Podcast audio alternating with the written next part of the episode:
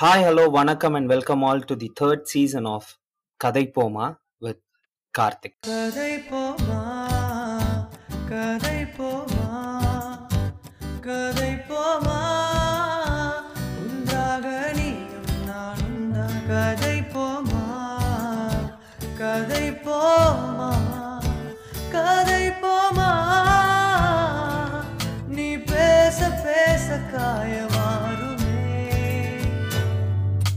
So இன்னைக்கான எபிசோட்ல நம்மோட இணைஞ்சிருக்குது ஒடுக்கப்பட்ட மக்களுக்கான குரலாக களத்திலையும் இணைய வழியா அறிவு தளத்திலையும் இயங்கிக்கிட்டு இருக்க தோழர் அருணேஷுடன் தான் இன்னைக்கான உரையாடல் நம்ம நிகழ்த்த போறோம். So I'm extremely happy to invite you on our show Arunesh. வணக்கம். வணக்கம் கார்த்திக். முதல்ல. கூப்பிட்டதுக்கு ரொம்ப நன்றி. ஏன்னா ரொம்ப நாளாவே இந்த மாதிரி ஜாதி எதிர்ப்பு குரலா இருந்தத இந்த பொது வெளியில பொது புத்தியில இத ஜாதி வெறி குரலா மாத்தி பல பேர் அத அவங்களுக்கு ஏத்த மாதிரி மேனிப்புலேட் பண்ணி ஒரு ப்ரொஜெக்ஷன் வச்சிருந்தாங்க. அதெல்லாம் இப்ப ம். கொஞ்சம் கொஞ்சமா உடைஞ்சி எல்லாரும் இத ஏத்துக்கிட்டு இதுக்கான ஸ்பேஸ் கிரியேட் பண்றது ரொம்ப சந்தோஷத்தை கொடுக்குது. ரொம்ப மகிழ்ச்சி. ஆமா அது அது அது- அது டைப் ஆஃப் எவால் எவல்யூஷன் நான் பாக்குறேன். பட் இந்த எவல்யூஷனை குறித்து நம்ம இன்னும் டீடைலா இந்த எபிசோட்ல பேச போறோம். நம்ம பேசுவோம். So let me start it this way Arunesh இப்போ நம்ம எல்லாருமே கேட்டு கேட்டு அழுத்து போன பதில் சொல்லி பதில் சொல்லி அழுத்து போன ஒரு கேள்வியில தான் நான் இதை தொடங்க போறேன். இப்பெல்லாம் யாருங்க சாதி பாக்குறா? இப்பெல்லாம் யார் சாதி பாக்குறா? இப்பெல்லாம் யாரு சாதி பாக்குறா அப்படின்னு கேட்டா நிறைய வகையில சாதி பாக்குறாங்க.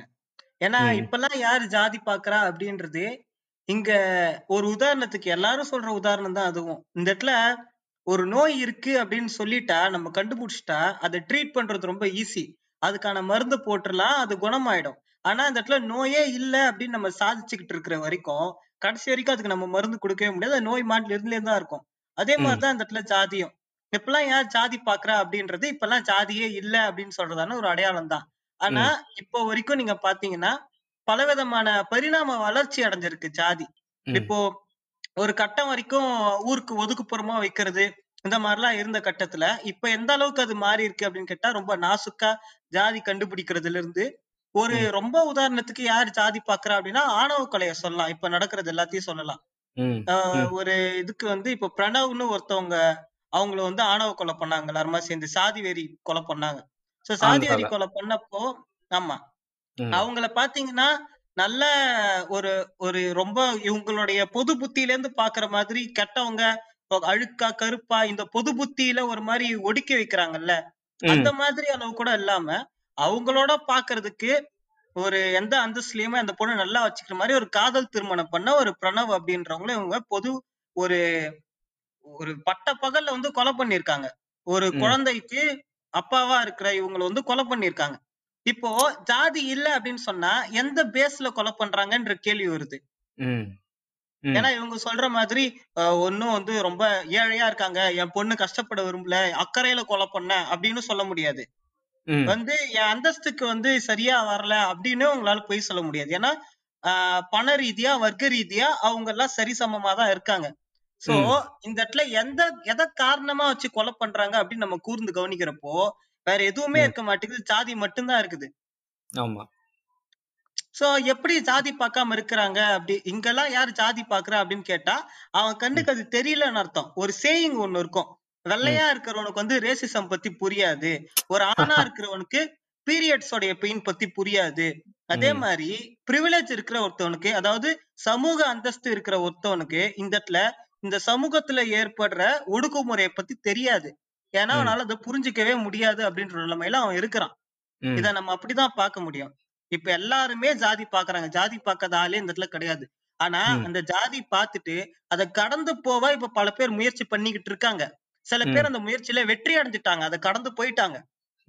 பல பேர் இன்னும் முயற்சி அடைஞ்சுக்கிட்டு இருக்காங்க ஆனா ஏதோ ஒண்ணு அவங்கள புடிச்சு திருப்பி திருப்பி உள்ள இழுத்துக்கிட்டே இருக்கு அது அவங்க. குடும்பம் அவங்க வளர்ப்பா இருக்கலாம் இல்ல ஏதோ ஒரு மாதிரி சோஷியல் கண்டிஷன்லாம் இருக்கலாம் இல்ல ஸ்கூல்ல இருந்தே வர ஒரு இன்டாக்ட்ரினேஷன் ஒரு மாதிரி ஒரு அறிவு புகுத்துற ஒரு விஷயமா இருக்கலாம். சோ இந்த மாதிரி ஒரு விஷயம் அவங்களை பிடிச்சி இழுத்துட்டே இருக்கு பல பேர் முயற்சி பண்றப்போ. ஆனா இங்க பெரும்பான்மையானவர்கள் முயற்சியே பண்றது இல்ல ஏன்னா அவங்களுக்கு ஜாதின்னு ஒண்ணு இருக்கு அப்படின்னா அவங்கள அவங்களுக்கு அது வந்து ஒரு அட்வான்டேஜா இருக்கிறதால அவங்க அதை எதிர்க்க நினைக்கல அந்த இடத்துல. இதான் யதார்த்தமான உண்மையா இருக்குது. அதனால எல்லாருக்குமே ஜாதின்ற ஒண்ணு கண்ணுக்கு தெரியுது. சில பேர் கடந்து போயிடுறாங்க. சில பேர் முயற்சி பண்றாங்க ஆனா போக முடியல. பல பேர் முயற்சியே பண்ணாம இருக்காங்க. இதான் இந்த இடத்துல யதார்த்தம். இப்பெல்லாம் யாரு சாதி பாக்குறாங்கிறவங்க அந்த முயற்சியே பண்ணாத கேட்டகரி ஆமா அந்த முய பெரும்பான்மையா அந்த. முயற்சி எடுத்தா எங்க நம்மளுடைய சோஷியல் ஸ்டேட்டஸ் நம்ம ஏன்னா இப்ப ஜாதின்ற ஒரு கட்டமைப்பு உடைஞ்சு உடஞ்சு ஊந்துடுச்சு அப்படின்னா இந்த இடத்துல அது ஒரு பெரிய. ஒரு லேபர் ஃபோர்ஸா தான் இந்த இடத்துல இருக்கு எப்படி வந்து ரஷ்யால வந்து. ஒர்க்கிங் கிளாஸ் இந்த அரிஸ்டோகிராட்ஸ் இந்த மாதிரி பிரிஞ்சு இருக்கோ அந்த மாதிரி இந்த இடத்துல கிடையாது இந்த இடத்துல இந்த ஒர்க்கிங் கிளாஸ கிரேடட் இன்இக்வாலிட்டியா பிரிக்கிறதே இந்த இடத்துல ஜாதி தான் ஒருத்தனுக்கு மேல ஒருத்தன் ஒருத்தனுக்கு மேல ஒருத்தன் அப்படின்னு சொல்லிட்டு. இப்போ இப்ப அந்த ஸ்ட்ரக்சரே அந்த மாதிரிதான் இருக்கு. ஒருத்தவன் கீழே ஒருத்தன் இருக்கிறதால இவன் வந்து "ஆ, நமக்கு ஒடுக்க ஒருத்தன் இருக்கான் கீழே அதனால எதை பத்தியுமே கவலைப்பட வேணாம் அப்படின்னு சொல்லிட்டு இவன் ஜாலியா இருக்கிறான். இது எப்படி நம்ம பார்க்கணும். அப்படின்னு கேட்டீங்கன்னா ஆஹ் இப்போ ஒரு பிராமணன் இருக்கான்னா அந்த பிராமணனுக்கு ஒடுக்க எல்லாருமே இருக்கிறாங்க. ஆனா இப்ப சூத்திரர்கள் இந்த இந்த சத்துருவர்ண ஆர்டர்னு இருக்குல்ல பிராமன் சத்ரியா வைஷ்யா ஆமா. சூத்ரா அப்படின்னு சொல்லிட்டு ஆ, ஆர்டருக்கு வெளியே இருக்கிறவன் தான் தலித்து. ஏன்னா இந்த பிராமணசத்தை டோட்டலா எதிர்த்தவன் அவன் அப்படின்றதால. ஆனா இந்த கீழே இருக்கிற. இந்த சூத்திரர்களுக்குள்ளாரே இவ்வளவு ஜாதி இருக்குது.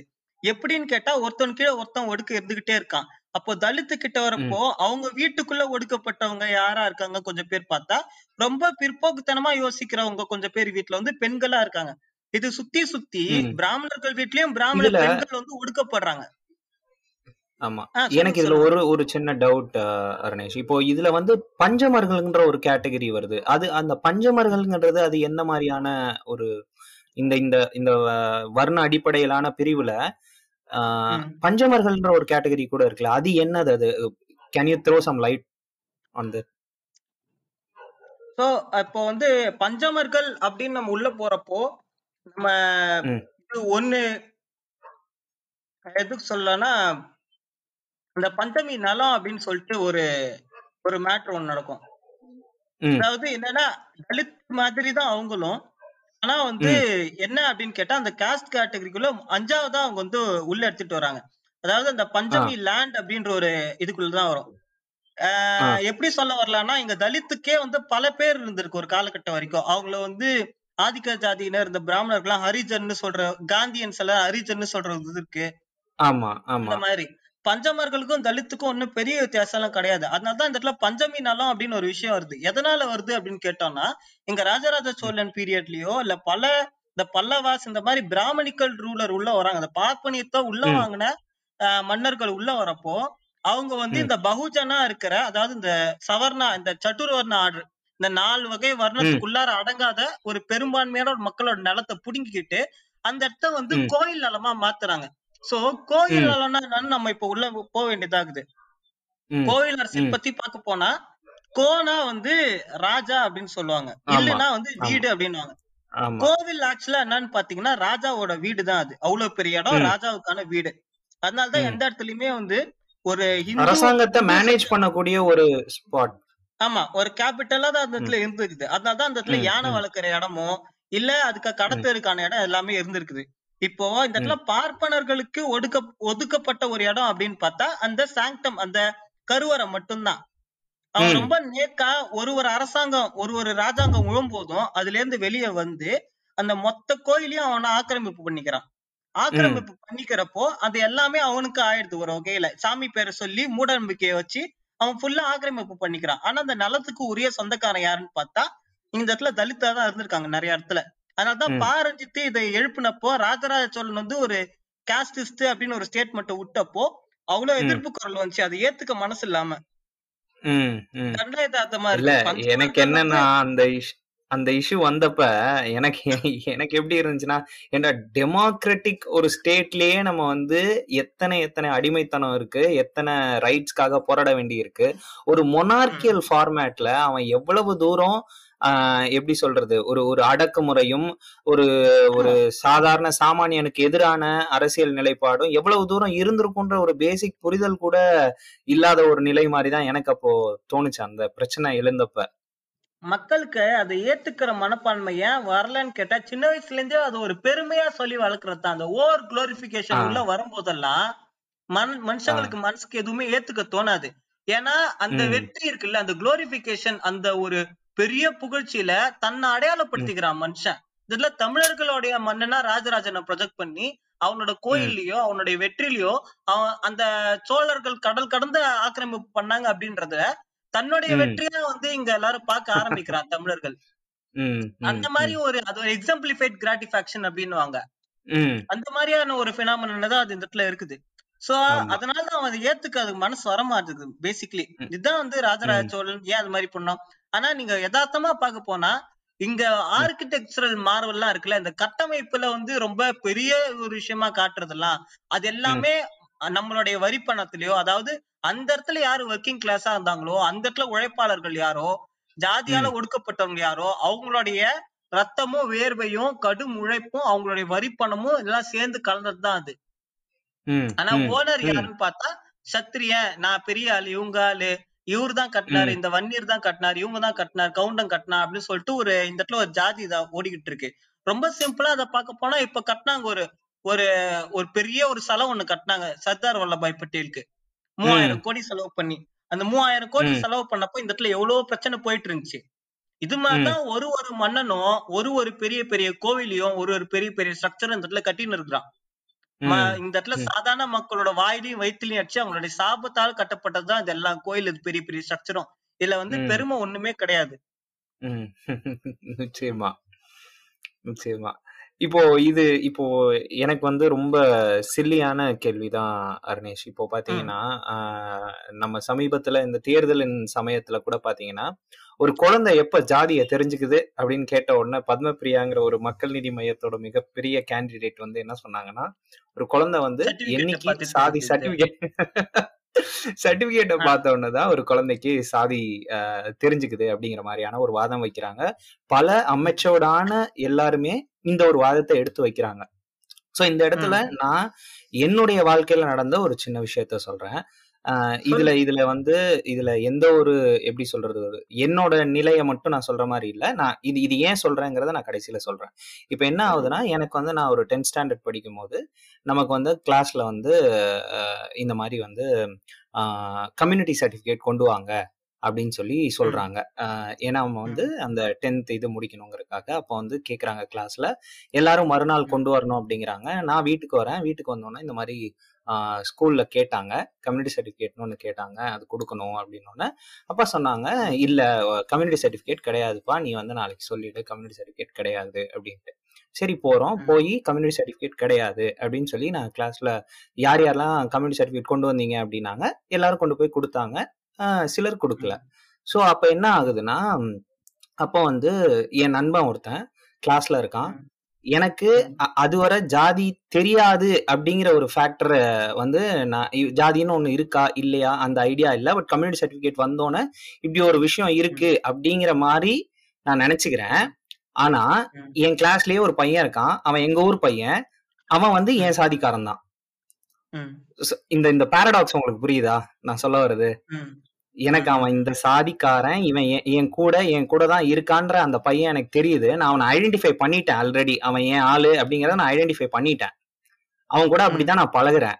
ஆனா என் மைண்டுக்குள்ள சாதின்னு ஒண்ணு இல்ல அப்படின்னு நினைச்சிட்டு இருக்கேன். உங்களால புரிஞ்சுக்க முடியுதா? சோ இப்படி ஒரு விஷயம் நடக்குது. அப்ப அந்த ஃப்ரெண்ட். சொல்லுங்க சொல்லுங்க. அப்போ வந்து. அந்த ஃப்ரெண்ட் வந்து அந்த ஃப்ரெண்ட் வந்து சொல்றான் இந்த மாதிரி அவங்க கிட்ட பேசிட்டு இருக்கும்போது டேய் நீ என்னடா கம்யூனிட்டி சர்டிபிகேட் கொடுத்த? அப்படின்னு நான் கேக்குறேன் அவங்க கிட்ட அப்ப அவன் சொல்றான் இந்த மாதிரி ஏ கம்யூனிட்டி சர்டிபிகேட் கொடுத்தாதாண்டா நமக்கெல்லாம் வந்து எப்படி சொல்றது சீட்டு கிடைக்கும். இல்லனா சீட்டு கிடைக்காதுடா. நீ 95 ஃபைவ் அபோவ் வாங்கணும். இல்லனா உனக்கு சீட்டு கிடைக்காது. அப்படின்னா டேய் எனக்கு எங்க அப்பா கம்யூனிட்டி சர்டிபிகேட் இல்லைனாங்க நீ மட்டும் எப்படா கம்யூனிட்டி சர்டிபிகேட் கொண்டு வந்தங்கிறப்ப அவன் ஒரு விஷயம் சொல்றான் இந்த மாதிரி இல்ல. நீ வந்து. இப்படி அப்ளை பண்ணி நீ கம்யூனிட்டி சர்டிபிகேட் வாங்க முடியும் நீ வந்து உங்க அப்பா கிட்ட போய் சொல்லு நீ இப்படி ஃபோர்ஜரி ஒண்ணு பண்ணனா உன்னால கம்யூனிட்டி சர்டிபிகேட் வாங்க முடியும்ட்டு அந்த பையன். வந்து எனக்கு பத்தாம் கிளாஸ்லயே சொல்றான் சோ நான். வீட்டுக்கு வரேன் வீட்டுக்கு வந்துட்டு. அப்பா கிட்ட சொல்றேன் அப்பா இதை இப்படி மாத்துனா வந்து கம்யூனிட்டி சர்டிபிகேட் கிடைக்குமாமேப்பா நீங்க எனக்கு. கம்யூனிட்டி சர்டிபிகேட் வாங்கி தாங்க என்னாலலாம் நைன்டி ஃபைவ் அபவ்லாம் வாங்க முடியாது ஸோ எனக்கு கம்யூனிட்டி சர்டிஃபிகேட் வாங்கி தாங்க. வாங்கி தந்தா இந்த மார்க் வாங்கினாலே வாங்கலாம் அப்படின்னு சொல்லி அவன் சொல்றான் அப்படிங்கிறேன். எங்க அப்பா. கூட்டிட்டு போனாரு. கூட்டிட்டு போய் ரூம்ல கதவை சாத்திட்டு உட்காந்து உனக்கு இதெல்லாம் யாருப்பா சொல்லி தரா? அப்படின்னு சொல்லிட்டு அவர் ஒரு கான்வர்சேஷன் ஸ்டார்ட் பண்றாரு. கான்வர்சேஷன் ஸ்டார்ட் பண்ணி அவர் என்ன கேக்குறாரு? ஆம், நீ வந்து படிக்கிறியா? அப்படின்னாரு. ஆமா நான் படிக்கிறேன். இப்ப நான் படிச்சேனா? ஆ நான் நீங்க படிச்சீங்க. உங்க தாத்தா படிச்சாங்களா? ஆ படிச்சாங்க. அவர் என்ன வேலை பார்த்தாரு? என்ன ஏது? இப்படி எல்லாம் கேக்குறாங்க சோ உனக்குன்ட்டு நீ நீ கேட்காமயே உனக்கான ஒரு ப்ரிவிலேஜ் உனக்கு இருக்கு. சோ இந்த ப்ரிவிலேஜ அச்சீவ் பண்ணாத ஒரு காலங்காலமா ஒடுக்கப்பட்ட ஒரு மக்களுக்காக யா ஒரு ஒரு உரிமை மறுக்கப்பட்ட மக்களுக்காக இந்த அரசாங்கமும் இந்த சட்டமும் ஏற்படுத்தி கொடுத்திருக்கிறது தான் இந்த ரிசர்வேஷன்ங்கிற ஒரு விஷயம். இந்த ரிசர்வேஷன்ங்கிற விஷயத்த நீ ஒரு இல்லீகலான ஒரு வே ஃபைன் பண்ணி அது வழியா நீ இதை அச்சீவ் பண்ணி அதன் வழியா தான் நீ போகணும் அப்படிங்கிற நினைக்கிற உன்னோட புத்தியே ரொம்ப தவறானது. இன்னொன்னு இது எல்லாத்தையும் விட அந்த ரிசர்வேஷன் பாலிசிய நீ எதிர்த்து நீ நிக்கிறதே ரொம்ப தவறான ஒரு விஷயம். அது இன்னொருத்தனும் அவனுக்கு கிடைக்க வேண்டிய பல வருஷமா மறுக்கப்பட்ட ஒரு உரிமைய நீ தடுக்கணும்னு நினைக்கிற. அப்படின்னு சொல்லி எங்க அப்பா ஒரு அரை மணி நேரம் பேசுறாரு. பேசின பிற்பாடுதான். ஓ நம்ம ஏதோ ஒண்ணு பண்றோம் நம்ம பண்றது தப்பு அப்படிங்கிற ஒரு சின்ன புரிதல் ஏற்படுது. நான் வந்து மறுநாள் என் ஃப்ரெண்டு திரும்ப கேட்கறான் ஏன்டா நீ இது பண்ணலையா? அவங்க அப்பா கிட்ட போய் பேசலைன்னா இல்ல பேசினேன். எங்க அப்பா இந்த மாதிரி சொன்னாருன்னா அவன் அதுக்கப்புறம் அதை பத்தி எதுவும் பேசல. அப்படியே இது முடிஞ்சு போச்சு. இது இந்த இந்த மாதிரியான கான்வர்சேஷன் என் வாழ்க்கையில நடக்கல. இதுக்கான பர்பஸும் உருவாகல. சோ அப்புறமா தான் கொஞ்சம் கொஞ்சமா ஒரு காலேஜ் முடியிற வரை நான் இதற்கான இது இதுக்கான என் மைண்டை நான் ஒதுக்கவே இல்லைன்னு வச்சுக்கோங்களேன். காலேஜ் முடிஞ்ச பிறகு நம்ம நிறைய வாசிக்கும் போது நம்ம நிறைய விஷயங்களை பார்க்கும் போது இது எக்ஸாக்டா சொல்லணும்னா என் காலேஜ்ல ஒரு சம்பவம் நடந்துச்சு. அது என்ன ஆகுதுன்னா நான் வந்து ஒரு- ஒரு காலேஜ் முடிக்கிற வரை நான் ஒரு பிராமண கல்லூரியில தான் நான் படிச்சேன். ஸோ அந்த கல்லூரியில வந்து என்ன ஆகுது? வேதா கிளாஸ் வந்து கண்டக்ட் பண்றோம்.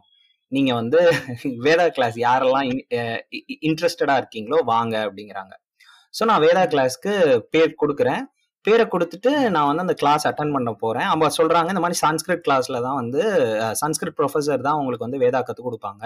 நீங்க வாங்க அப்படின்னு சொல்லி சொல்றாங்க. ஸோ எங்க கிளாஸ்ல இருந்து நாங்கள் ஒரு மூணு பேர் பசங்க போறோம்.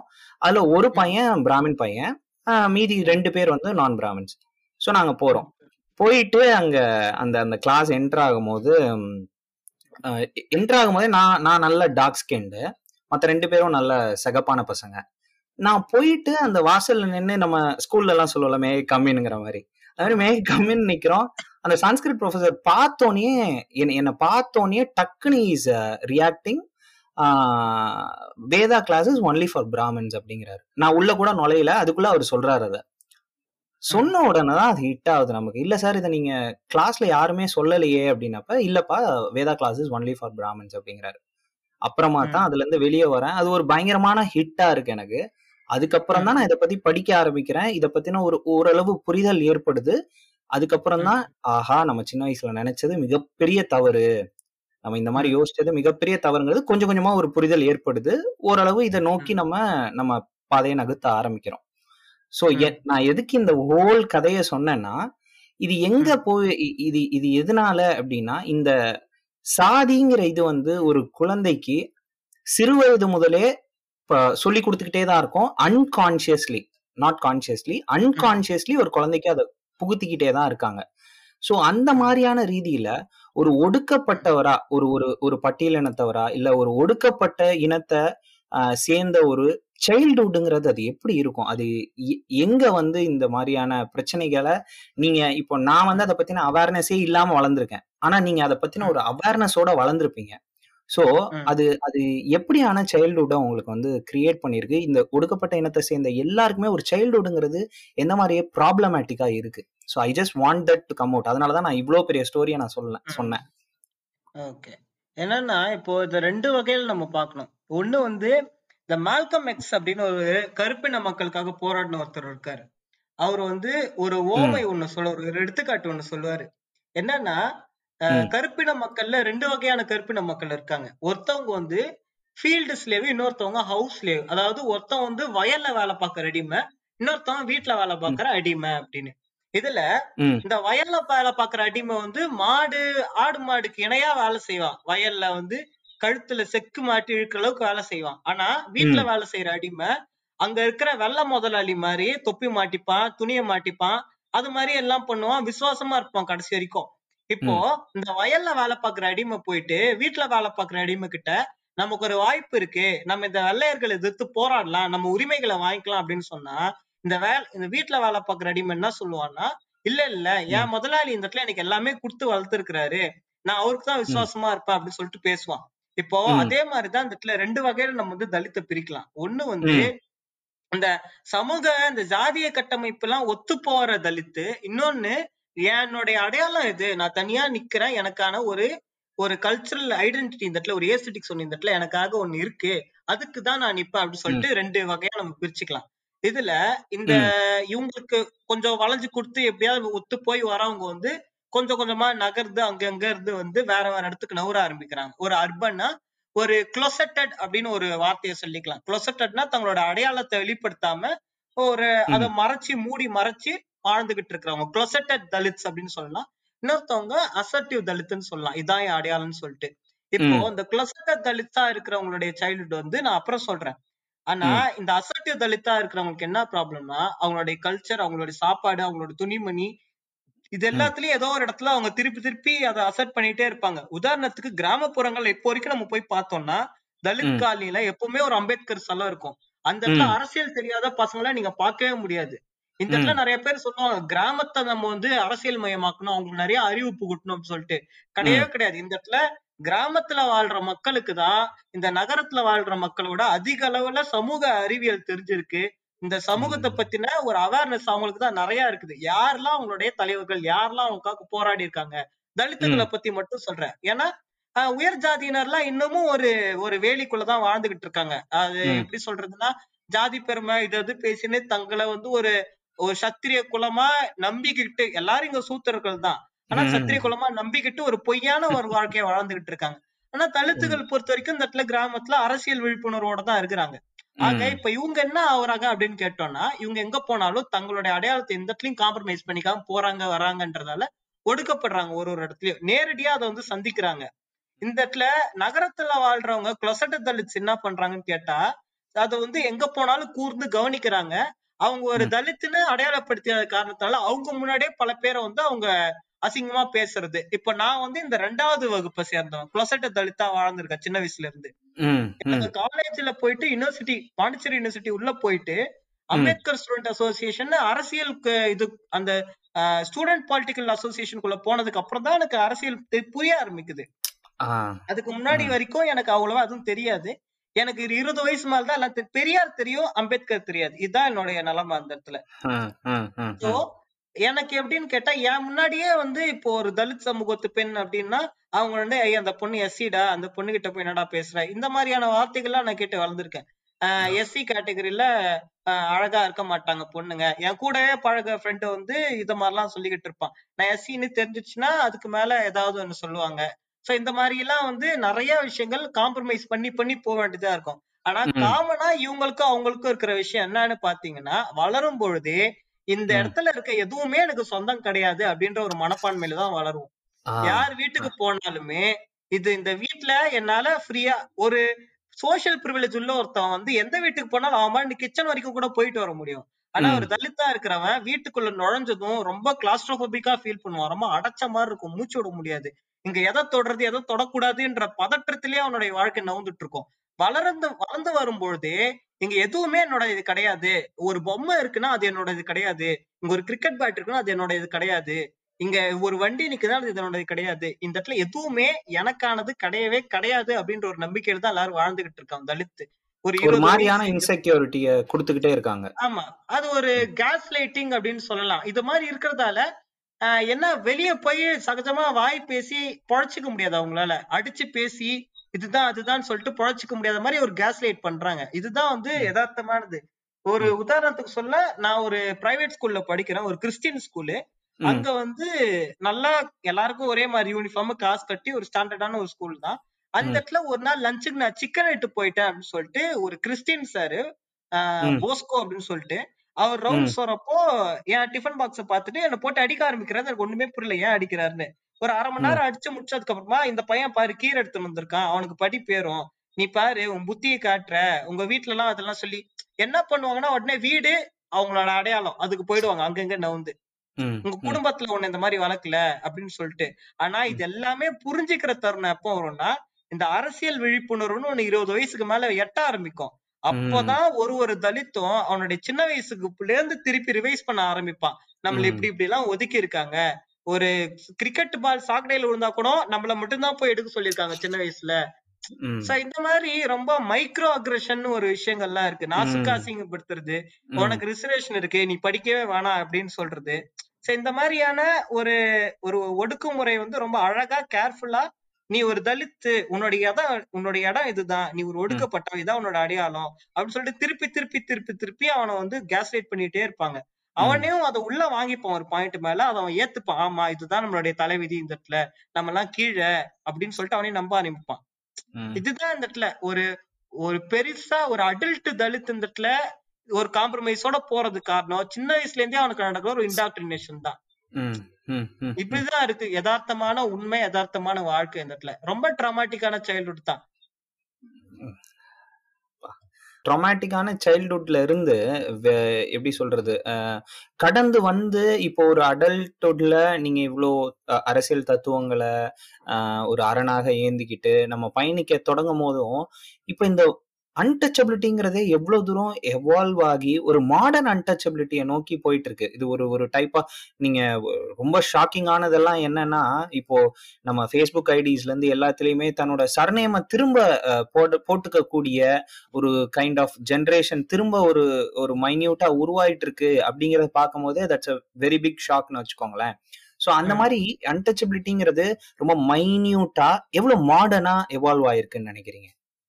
இதுக்கு வந்து ஒரு டேர்ம் ஒண்ணு சொல்லலாம். ஒரு உதாரணத்துக்கு இன்ஃப்ராஸ்ட்ரக்சரல் டிஸ்கிரிமினேஷன் அப்படின்னு சொல்லலாம். அதாவது. இந்த இடத்துல மனதளவுல இல்லாம பிசிக்கலாவே இந்த இடத்துல கட்டடங்கள்லாம் நிறைய இருக்கு. கிச்சன் இந்த மாதிரி காலேஜ் இந்த மாதிரிலாம். இது. பேர் இன்ஃப்ராஸ்ட்ரக்சர் சோ. இந்த இன்ஃப்ராஸ்ட்ரக்சர் மூலியமாவே ஒரு ஒடுக்குமுறை இந்த இடத்துல ஃபாலோ பண்ணப்படுது. எப்படின்னு கேட்டோம்னா. வெஜிடேரியன் ஃபண்டமெண்டலிசம் அப்படின்னு ஒண்ணு சொல்லலாம். அதாவது உணவு பழக்க முறை இந்த சைவ உணவை மையமா வச்சு இந்த இடத்துல ஒருத்தவங்க வந்து ஒரு கன் ஒரு எஸ்டாப்ளிஷ் பண்ணிட்டு இருக்காங்க. நான் மேல நீ கீழே ஆஹ் அதுதான். சோ இப்போ மாடர்னா எந்த அளவுக்கு அது எவால்வ் ஆயிருக்கு அப்படின்னு பார்த்தோம்னா இந்த இடத்துல பல வகை இருக்கு. ஒரு உதாரணத்துக்கு பசங்க கையில கயிறு கட்டுறதுல இருந்து இந்த இடத்துல ஒரு ரூரல் ஸ்பேஸ்க்கும் அர்பன் ஸ்பேஸ்க்குமே வித்தியாசம் சொல்றேன். ஒரு ம். ரூரல் ஸ்பேஸ்ல பாத்தீங்கன்னா பசங்க கையில விதவிதமா கயிறு கட்டி விட்டு நீ இந்த ஜாதிக்காரன் அடையாளப்படுத்துவாங்க. ஒரு அர்பன் ஸ்பேஸ்ல எப்படி அதை பண்றாங்க அப்படின்னு கேட்டனா இன்ஃப்ராஸ்ட்ரக்சர் டிஸ்கிரிமினேஷனா இருக்கும். அதாவது ஐஐடி கேம்பஸ் மாதிரி ஒரு பெரிய கேம்பஸ் இந்த பொது புத்தி ஜனங்களுக்கு பொறுத்த வரைக்கும் இருக்கிறதுலே அறிவாளிங்க தான் அங்கெல்லாம் அங்கதான் இருக்காங்க அப்படின்ற மாதிரி. ஆனா அங்கேயே பாத்தீங்கன்னா நான் மீட் ஈட்டர் இருக்காங்கல்ல அசைவ உணவு சாப்பிடுவாங்க அவங்களுக்கு வந்து டைனிங் ஹாலு எங்க இருக்குன்னா ரொம்ப தொலைவுல அதாவது கவுண்டரு கிச்சனை தாண்டி ஒரு மூலையில ஒரு இடத்துல வச்சிருப்பாங்க. ஒரு ரெண்டு ரூபான்ற மாதிரி தான் இருக்கும். மீதி எல்லாமே வந்து வெஜிடேரியன் சாப்பிடுறவங்களுக்கு இருக்கும். சோ அது ரொம்ப அழகா நாங்க வந்து ஸ்ட்ரக்சருக்காக பண்றோம். நாங்க வந்து இந்த மாதிரி மாத்தி பண்றோம்ன்ற மாதிரி பண்றது. அந்த அன்டச்சபிலிட்டி எந்த அளவுக்கு வருது அப்படின்னு கேட்டோம்னா இப்போ ஒரு பிரைவேடைசேஷன் குளோபலைசேஷன் ஒரு பினாமினன் இருக்குல்ல. இத வந்து பொதுவா வந்து லிபரலைசேஷன் அப்படின்னு சொல்லிடுவாங்க. அப்போ. தனியார் மயமாக்குதல் என்ன பண்ணுதுன்னு கேட்டோம்னா இங்க சமூக உரிமை எல்லாருக்கும் வழங்குதல் நீங்க சொன்ன மாதிரி ரிசர்வேஷன் எல்லாருக்கும் வழங்குறாங்கல்ல இது மட்டும். இல்லாம அரசாங்கம் பொறுத்த வரைக்கும் பெண்களுக்கோ இல்ல மாற்றுத்திறனாள ஆஹ் உடல் அளவு மாற்றுத்திறனாளியா திறனாளியா இருக்கிறவங்களுக்கு வந்து ஒரு வேலை வாய்ப்பு மாதிரி ஒண்ணு கொடுக்குறாங்க அதுல.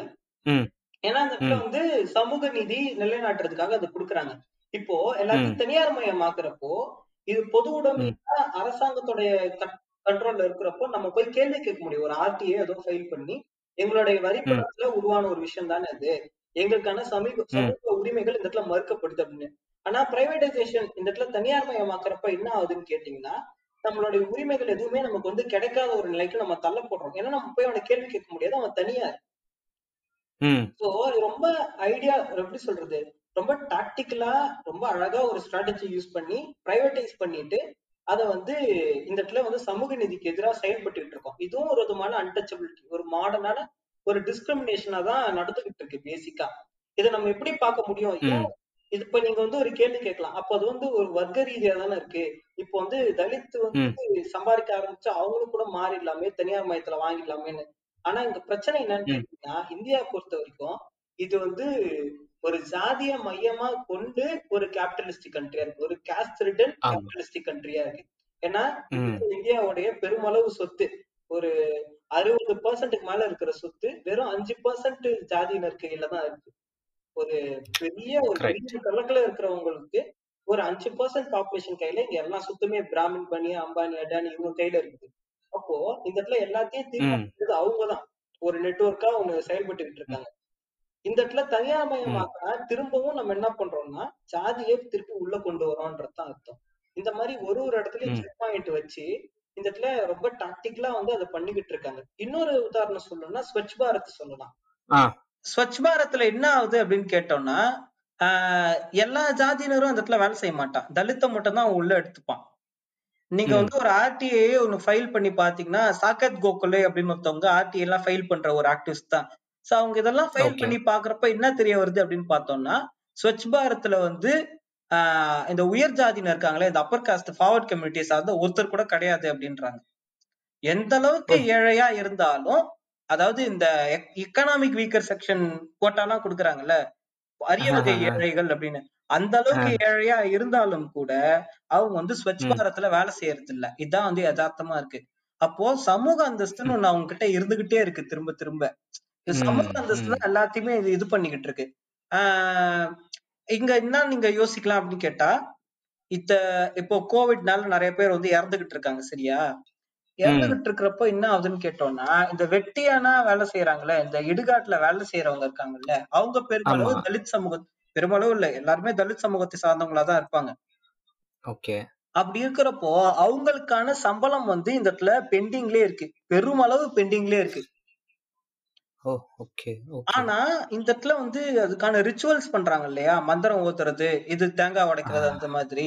அவங்களுக்கு. வந்து லட்சக்கணக்குல வந்து காசு போய் சேருது.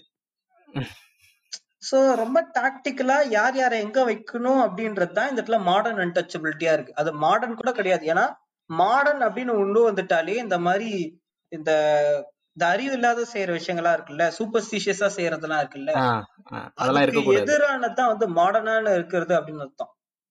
இது வந்து அன்டச்சபிலிட்டியே தான் இதுக்கு மாடர்னு ஓல்டு அப்படிலாம் ஒண்ணுமே கிடையாது. அன்டச்சபிலிட்டியே தான் அதை விட இப்போ ரொம்ப வீரியமாவே இருக்குன்னு கூட சொல்லலாம். ஏன்னா முன்னாடி வந்து எப்படி சொல்றது? தெரிஞ்சது. பட்ட வெட்ட வெளியில. அப்படியே வெறும் கண்ணால பாக்குறது தெரிஞ்சது. அதனால எதிர்த்து போறது கொஞ்சம் ஈஸியா இருந்துச்சு. யாரு வேணா வெளிய இருந்து வந்து பார்த்துட்டு போராடுறாங்க. ஆனா இப்ப வந்து அதுக்கான வாய்ப்பே இல்லாம இருக்குது. இவன் என்ன பண்ணிட்டான் அப்படின்னு கேட்டா இவன் எங்கெங்கெல்லாம் போறானோ உலகத்துல எல்லா இடத்துக்கும் ஜாதியை கொண்டு போயிட்டு இருக்கான். இப்போ வந்து அமெரிக்கால கூட ஒரு இஷ்யூ வந்துச்சு இது மாதிரி. அந்த இடத்துல. ஜாதியை வச்சு ஒடுக்குறாங்க அப்படின்னு சொல்லிட்டு ஒரு கேஸ் ஃபைல் பண்ணி லா சூட்ல தலித் டெஸ்க் இவங்க எல்லாம் சேர்ந்து போராடி அதுக்கு ஒரு இது கொண்டு வந்தாங்க பேசிக்கலி. சோ. இந்த மாதிரி அவன் எங்க போனாலுமே வந்து ஜாதியை கொண்டு போய் அது எல்லா இடத்துலயும் வந்து எஸ்டாப்ளிஷ் பண்ணிக்கிட்டு இருக்கான். நீங்க சொன்னா. மாட்டீங்க. சவுத் ஆப்பிரிக்கா முதற்கொண்டு அதாவது கருப்பின மக்கள் இருக்கிற இடம் முதற்கொண்டு இந்த இடத்துல அவன் ஜாதியை கொண்டு போய் தான் வச்சிருக்கான். அந்த இடத்துல ரயில் ரோடு போடுறதுக்கு அந்த இடத்துல வந்து பிரிசன்ல வேலை செய்யறதுக்கு இது எல்லாத்துக்குமே வந்து வார். பீரியட்ல வந்து மோஸ்டா வந்து தலித் ரெஜிமெண்ட்டை தான் அனுப்புனானுங்க பிரிட்டிஷ்காரங்க ஓ ஏன்னா ஓகே இவனுங்களை பொறுத்த வரைக்கும் உயர் ஜாதியினர் வந்து கடல் கடந்து போனா அவங்களுடைய ஜாதியோடைய ஸ்டேட்டஸ் வந்து இழந்துருவாங்க. கடல் கடந்து போறதுக்கு யார் தயாரா இருந்தா அப்படின்னு பார்த்தோம்னா தலித் தான் அந்த இடத்துல தயாரா இருந்தான். பகுஜன் தான் தயாரா இருந்தான். அதனால வந்து அவனை தான் அனுப்புனாங்க. அவன் அங்க போன பிறகு அவன் மேலும் அங்க வந்து ஒடுக்கப்பட்டிருக்கான். அவன் அங்கேயும் ஒடுக்கப்பட்டு அங்கேயும் சிறையில் அடைக்கப்பட்டு ஏன்னா அங்கேயும் என்ன ஆகுதுன்னு கேட்டோம்னா இங்க இங்க இருந்து மாறி போறாங்கல்ல மைக்ரேட் ஆகி. அங்கேயும் அவங்களுடைய காஸ்ட் ப்ரிவிலேஜ தக்க வச்சுக்கிறதுக்காக அதிகாரத்தோட இருக்கிற எல்லா சாரியுமே அவனே எடுத்துக்கிறான். உண்மை. சோ அங்கேயும் வந்து இந்தியால இருக்கிற மாதிரியே ஒரு டூப்ளிகேட்டான ஒரு விஷயத்த வந்து உருவாக்கி இருக்கான் இதான் ம். யதார்த்தமா இருக்கு. சோ ரொம்ப வந்து டாக்டிக்கலா மூவ் பண்ணி இந்த இடத்துல அவன் ஜாதியை கொண்டு போய் சேர்த்து வச்சிருக்கான். ஆமா. ஆமா. இது இது இது வந்து நல்லாவே ரொம்ப அப்பட்டமா தெரியும். நீங்க நீங்க உலக தமிழ் சங்கங்கள் எல்லாத்துலயும் போய் பாருங்களேன். அந்த உலக தமிழ் சங்கங்கள்ல அங்க இருக்கக்கூடிய அந்த என்ஆர்ஐஸா இருக்கக்கூடியவங்க ஆமா. பயங்கரமான ஒரு சாதிய ஆதரவாளர்களா தான் இருப்பாங்க. ஒரு சாதிய அமைப்பு அந்த தமிழ் சங்கங்களுக்கு பின்னாடி இருக்கும். ஆமா ஆமா. ரொம்ப ஓப்பனாவே அவங்கள வந்து டேம் பிராம் அப்படி இப்படின்னு ஒரு நியோ காஸ்டிஸ்ட் டேர்ம் யூஸ் பண்ணுவாங்க. ஆமா அந்த ஐ உடன் சே ஜஸ்ட் பிராமின்ஸ் இப்ப நான் என்ன சொல்றேன்னா பிரமினிக்கல் பேட்ரியார்கிய எல்லா சமூகங்களுமே ஆமா ஆமா ஆமா. அது செட்டியார்களா இருக்கட்டும் அங்க இருக்க முதலியார்களா இருக்கட்டும் குள்ளமாரா இருக்கட்டும் எந்த எந்த காஸ்ட் தன்னோட அது அது எப்படி இதை அணுகுது அப்படின்னு நான் பாக்குறேன்னா ஒரு ஒரு ப்ரிவிலேஜ வந்து இந்த இந்த இந்த சவர்ணா வந்து இவங்க எல்லாருக்கும் கொடுத்துருச்சு. அது அதை நான் இன்னும் டீடைல்டா பார்க்கும்போது அது எப்படி இருக்குன்னா these these people were the money bankers at those ஆமா சோ அப்ப இவங்கிட்ட பணம் இருக்குன்னொன்னே அந்த பார்ப்பனியம் வந்து அந்த பணம் இருக்கிறவர்களுக்கு ஒரு மிகப்பெரிய ப்ரிவிலேஜ கொடுக்குது அந்த. ப்ரிவிலேஜ கொடுக்கும்போது அந்த ப்ரிவிலேஜ தக்க வச்சுக்கிறாங்க அந்த. தக்க வச்சுக்கிறத வந்து இன்ன வரை அதை கடைபிடிக்கிற ஒரு விதமா தான் எங்க போனாலும் எந்த நாட்டுக்கு போய் அந்த நாட்டோட மக்களா அவங்க மாறினாலும் தன்னுடைய சாதிய அடையாளத்தை மட்டும் அவங்க துறக்கிறதே கிடையாது. இது வந்து ரொம்பவும் என்ன சொல்றது அது என்னைக்கு போய் முடியும் அப்படிங்கிற மாதிரியான ஒரு கண்டினியூவேஷன்ல தான் போயிட்டு இருக்கு எனக்கு இந்த இடத்துல இன்னொரு ஒரு கேள்வி ஒண்ணு வருது. இப்போ. பாத்தீங்கன்னா நம்ம நம்ம இந்தியாவுல நம்ம எப்பவுமே பார்ப்பனியம் ஒரு விஷயத்த வந்து தொடர்ந்து பண்ணிக்கிட்டே இருக்கோம் அது என்னன்னா ஒரு மிகப்பெரிய ஒரு தலைவர் ஒரு ஒரு மிகப்பெரிய ஒரு ஒரு விஷயம் ஒண்ணு உருவாகுதுன்னா அதை தன் வசம் படுத்தி கொள்ள அது என்னெல்லாம் செய்யுமோ அது எல்லாத்தையுமே பார்ப்பனியம் செய்யும். மூமெண்ட் பண்றது ஆமா ஒரு மூமெண்ட் ஹைஜாக் பண்றது ஒரு அந்த மூமெண்டால உருவான ஒரு ஐகானை தன்னுடைய ஐகானா கொண்டு வர மாத்தி கெட்ட முயற்சிக்கிறது இது எல்லாத்தையும் செய்யும் சோ. அப்படியான ஒரு ஒரு ஒரு விஷயத்த பாத்தீங்கன்னா நம்ம அண்ணல் அம்பேத்கர் மேல இந்துத்துவம் வந்து ஒரு ஒரு சாஃப்ட் கார்னரை வந்து தூக்கி போட்டுக்கிட்டே இருக்கு அதே. சமயம் அதை தன்வசப்படுத்திக்கவும் முயற்சிக்குது காவி. வண்ணம் பூச அம்பேத்கரின் மீது பயங்கரமான ஒரு ஒரு எப்படி சொல்றது இன்டெலெக்சுவல் ரீதியா அவரை வந்து தன்வசப்படுத்திக்க முயற்சிக்கிறாங்க சோ. இது ஏன் நடக்குது? இதை எவ்வகையில பண்றாங்க? இதை நம்ம எப்படி உடைக்கிறது? என்ன அப்படின்னு பார்த்தோம்னா இப்ப எப்படி புத்தரை வந்து எல்லாருமே வந்து விஷ்ணுவோட பத்தாவது அவதாரம் அப்படின்னு ஒரு இடத்துல சொல்ல ஆரம்பிச்சாங்க அதே மாதிரிதான் நம்ம இதையும் பார்க்க முடியும். யாரெல்லாம் அந்த இடத்துல அதாவது தள்ளி வைக்கவே முடியாத ஒரு ஸ்டேட்டஸ்க்கு போயிருக்காங்களா சில பேரு. அவங்களுடைய உழைப்பால அவங்களுடைய போராட்ட குணத்தால அவங்களுடைய ஐடியாலஜிக்கலால அழிக்கவே முடியாத மாதிரி அதாவது ஒருத்தவங்க நம்ம எந்த இடத்துலயுமே தள்ளி வைக்க முடியாத மாதிரி ஒரு இடத்துக்கு போயிடுறாங்க. ஏன்னா. ஒரு பெரும்பான்மையான ஒரு பீரியடுக்கு ரொம்ப ஒரு ஒரு டிகேட்ஸ் ஒரு ஐம்பது வருஷமா அம்பேத்கரை ஒரு ஜாதி தலைவரா போர்ட்ரே பண்ணிக்கிட்டே இருந்தாங்க திருப்பி திருப்பி. ஆனா இப்போ நிலவரம் வர ஐ மீன் அது கொஞ்சம் மாறுறப்ப என்ன ஆகுதுன்னு கேட்டோம்னா அம்பேத்கருடைய. கான்ட்ரிபியூஷன்ஸ் எல்லாம் வந்து கொஞ்சம் வெளியே தெரிய ஆரம்பிக்குது. சோ அம்பேத்கருடைய கான்ட்ரிபியூஷன்ஸ் எல்லாம் அந்த இடத்துல வெளியே தெரிய ஆரம்பிக்கிறப்போ எல்லாருமே வேற வழி இல்லாம அம்பேத்கர் வந்து தங்களை சார்ந்தவங்க தங்களை சார்ந்தவங்க அப்படின்றாங்க. ஏன் நம்ம பார்க்க போனா இங்க அம்பேத்கர் பெரியார் மாதிரியே எந்த இடத்துலயுமே. வந்து ஒரு அப்பாலஜெட்டிக்கா ஒரு காம்ப்ரமைஸோட இருந்ததே இல்ல. அவர் வந்து எல்லாரையுமே அந்த இடத்துல ரோஸ் பண்ணியிருக்காரு. இஸ்லாம் முதல் கொண்டு. எல்லாத்தையுமே அவர் வந்து எதிர்த்து பேசியிருக்கிறதால அது ரொம்ப ம். கன்வீனியன்ட்டா இருக்கு அவங்களுக்கு. எப்படி அப்படின்னு பார்க்க போனா கரெக்டா செலக்டிவா ஒரு இடத்த கோட் பண்றாங்க. ஒரு இடத்துல வந்து இஸ்லாம் ஃபண்டமெண்ட் அவருடைய வெயிட்டிங் ஃபார் விசான்ற ஆட்டோபயோகிராஃபில வந்து ஒரு இடத்துல சொல்லியிருப்பாங்க இது மாதிரி சின்ன வயசுல இருந்தப்போ ஒரு மசூதியிலே என்னால தண்ணி குடிக்க முடியல போயிட்டு தாகத்தால அப்படின்னு சொல்லிட்டு. அதை மட்டும் செலக்டா கோட் பண்ணுவாங்க. ஏதோ ஒரு. இடத்துல வந்து இது Hindi I mean like Hyderabad தான் கேபிட்டலா இருக்கணும் அப்படின்னு ஒரு இடத்துல சொல்லியிருப்பாங்க. அதை ஒரு இடத்துல கோட் பண்ணுவாங்க. அந்த ஆர்டிகிள் இந்த காஷ்மீர் தனியா பிரிக்கூடாது அப்படின்னு ஒரு இடத்துல தனி தனியா கோட் பண்ணுவாங்க. செலக்டிவா கோட் பண்ணுவாங்க. ஆ. ஏன்னா வால்யூம்ஸ் ஆஃப் ஒர்க் பெரிய பெரிய. ஒர்க் எல்லாமே அவ்வளவு பெரிய. கடல் அளவு இருக்கிறதுல ஒரு ரெண்டு மூணு வார்த்தையை மட்டும் செலக்டிவா எடுத்தா ரொம்ப ஈஸி அதனால ரொம்ப சாஃப்ட் கார்னரா மாத்தி ஏன்னா இந்த இடத்துல முக்கியமா ஒரு பெரிய work force Dalit work force எழ ஆரம்பிக்கிறாங்க எழ ஆரம்பிக்கிறது பார்த்ததும் எப்படி காந்தி ரொம்ப டாக்டிக்கலா ஒரு இடத்துல எல்லாருமே இந்த தலித்தும் இந்து தான் அப்படின்னு சொன்னாங்களோ அந்த பாயிண்ட ம். ரீஇம்போஸ் பண்றதுக்கு தலித் இந்த தான் அம்பேத்கர் கூட வந்து இந்துசத்துக்காக பேசியிருக்காரு இந்துத்துவாக்காக பேசியிருக்காரு அப்படின்னு ஒரு வதந்தியை. பரப்பி தலித் எல்லாம் தன்வசம் வந்து இழுத்துக்கிறாங்க. ஆனா அம்பேத்கர் வந்து ஒரு ஒரு இடத்துல வந்து குறிப்பிடுவாரு இந்த மாதிரி ஆஹ், இவர்கள் எல்லாம் சாவர்னாஸ் நம்ம அவர்னாஸ் அப்படிங்கிறது தான் அவர் வந்து குறிப்பிடுவாரு. நம்ம இந்த இதுக்குள்ளேயே வரமாட்டோம். நம்ம இதற்கு எதிரானவர்கள். அவருடைய who who are the Shudras அப்படின்னு ஒரு ஒர்க் இருக்கு. அதுல சூத்திரர்கள் யார் அப்படின்னு அவர் இதை யோசிக்கிறப்போ இந்த இடத்துல வந்து பார்ப்பனியத்துக்கு எதிரா வந்து குரல் கொடுத்து எதிர்த்து நின்னவங்க புத்த வழியில போனவங்க தான் சூத்திரங்கள் அப்படின்னு சொல்லிட்டு அவர் இடத்துல சொல்றாரு தெளிவா.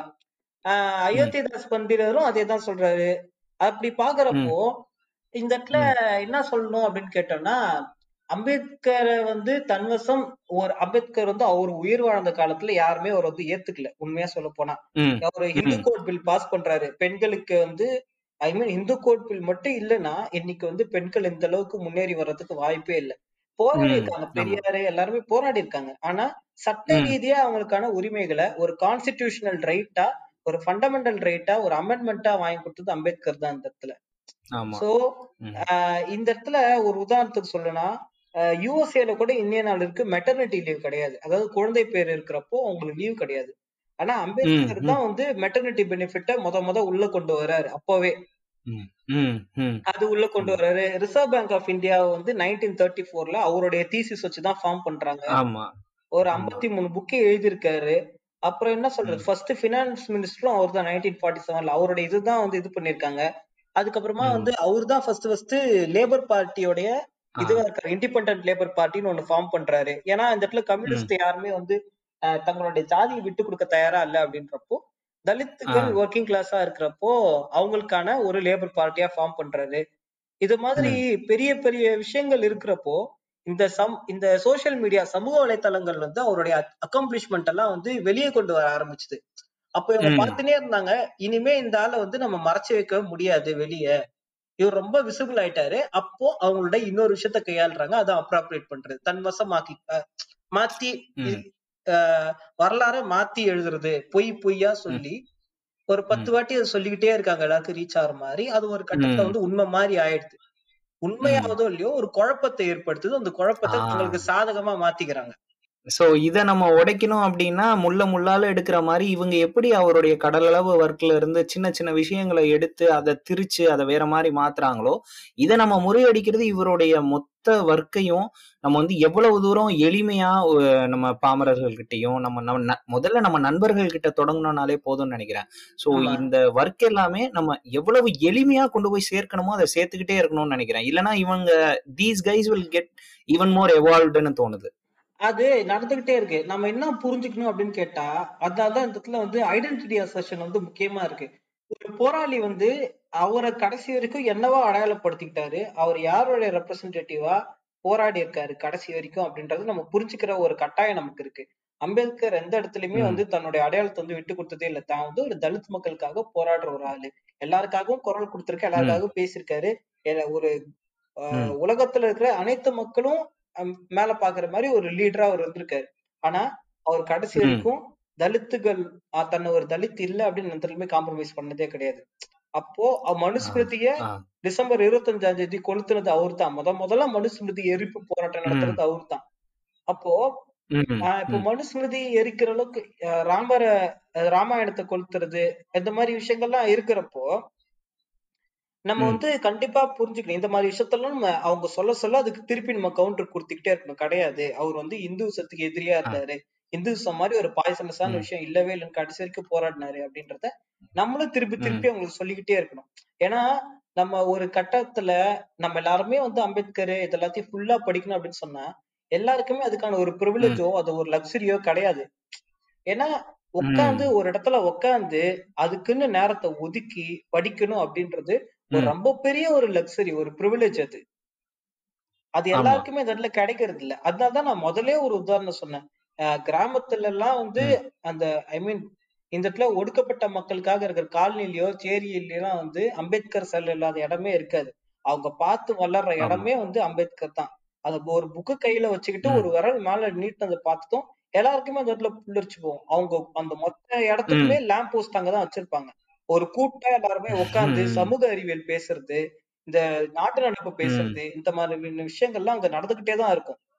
அது யாருமே நம்ம வந்து ஒரு ஏன்னு பார்த்தோம்னா அந்த சினிமாலயும் இதுலயும் கிராமம் அப்படின்னு சொன்னாலே இந்த ஆயாங்க உட்காந்து கதை பேசுறது இந்த தொட தெரியற மாதிரி வேட்டி கட்டின்னு புல்லட் ஓட்டுறது இந்த மாதிரியே காட்டிட்டாங்க. இந்த இடத்துல அதுக்கு அப்படியே ஆப்போசிட்டா ஜனங்க கூடி உட்காந்து பாட்டு பாடி கதைச்சு இந்த அரசியல் பேசுறது அப்படின்ற விஷயம் ஒரு தனி எஸ்தட்டிக்ஸா இருக்கு. அதை யாருமே வெளியே கொண்டு வர்றது இல்ல அதுதான் உண்மையான தலித் கிராமம் அந்த இடத்துல. இந்த இடத்துல தலித் கிராமத்தோட ஆனஸ்டான ஒரு போர்ட்ரேல் ஒரு ரூரல் ஸ்பேஸ் காட்டினது அட்டகத்தி தான் எனக்கு தெரிஞ்சு முத முத. ஆமா ஆமா. அட்டகத்தி ஒரு பயங்கரமான இக்னோரே பண்ண முடியாத ஒரு ஒரு கல்ட்டுன்னே நான் சொல்லுவேன். அது அது தொடக்கி வச்ச ஒரு தீப்பொறி தான். அட்டகத்தி தான் அந்த இடத்துல முத முத பண்ணுது. அப்போ இந்த இடத்துல நம்ம வந்து அவங்கவங்களோட அடையாளத்தை வந்து காம்ப்ரமைஸ் பண்ணாம இதுதான் அப்படின்னு சொல்லிட்டு சொல்ல வேண்டிய ஒரு கட்டாயம் ஏற்படுது. ஏன்னா ஒரு பெரும்பான்மையான மக்களை ஒடுக்கி அவங்களை அடிமைப்படுத்தி பொய்யான கதைகளை சொல்லி சொல்லி ஏதோ ஒண்ணு அடுத்த ஜென்மத்துல இந்த ஜென்மத்துல நீ வந்து மலமல்லி போட்டனா அடுத்த ஜென்மத்துல நீ வந்து வேற ஒரு நல்ல பிறப்பு பிறப்பான்னு ஏமாத்தி ஒருத்தவங்களை கன்ஃபார்ம் பண்ணி வேலை செய்ய வைக்கிறது அப்படின்ற அவங்களே வந்து அவங்களுடைய ஜாதி பெருமை எல்லாம் வந்து போட்டுக்கிறப்போ இந்த எதிர்ப்பு குரலா ஒரு காமன். பேனர் இருக்குல்ல தலித் அப்படின்னு சொல்லிட்டு. அதாவது நிறைய பேர் சொல்ற விஷயம் என்னன்னு பார்த்தோம்னா தலித் அப்படின்றது ஒரு ஜாதி அடையாளம் அப்படின்னு சொல்லிட்டு. அது அப்படி கிடையாது. இந்த இடத்துல. இந்தியா அப்படின்னு சொல்லிட்டு ஒரு நாடே கிடையாது ஃபர்ஸ்ட் இந்த இடத்துல தனித்தனி ராஜாங்கமா. இருந்துச்சு.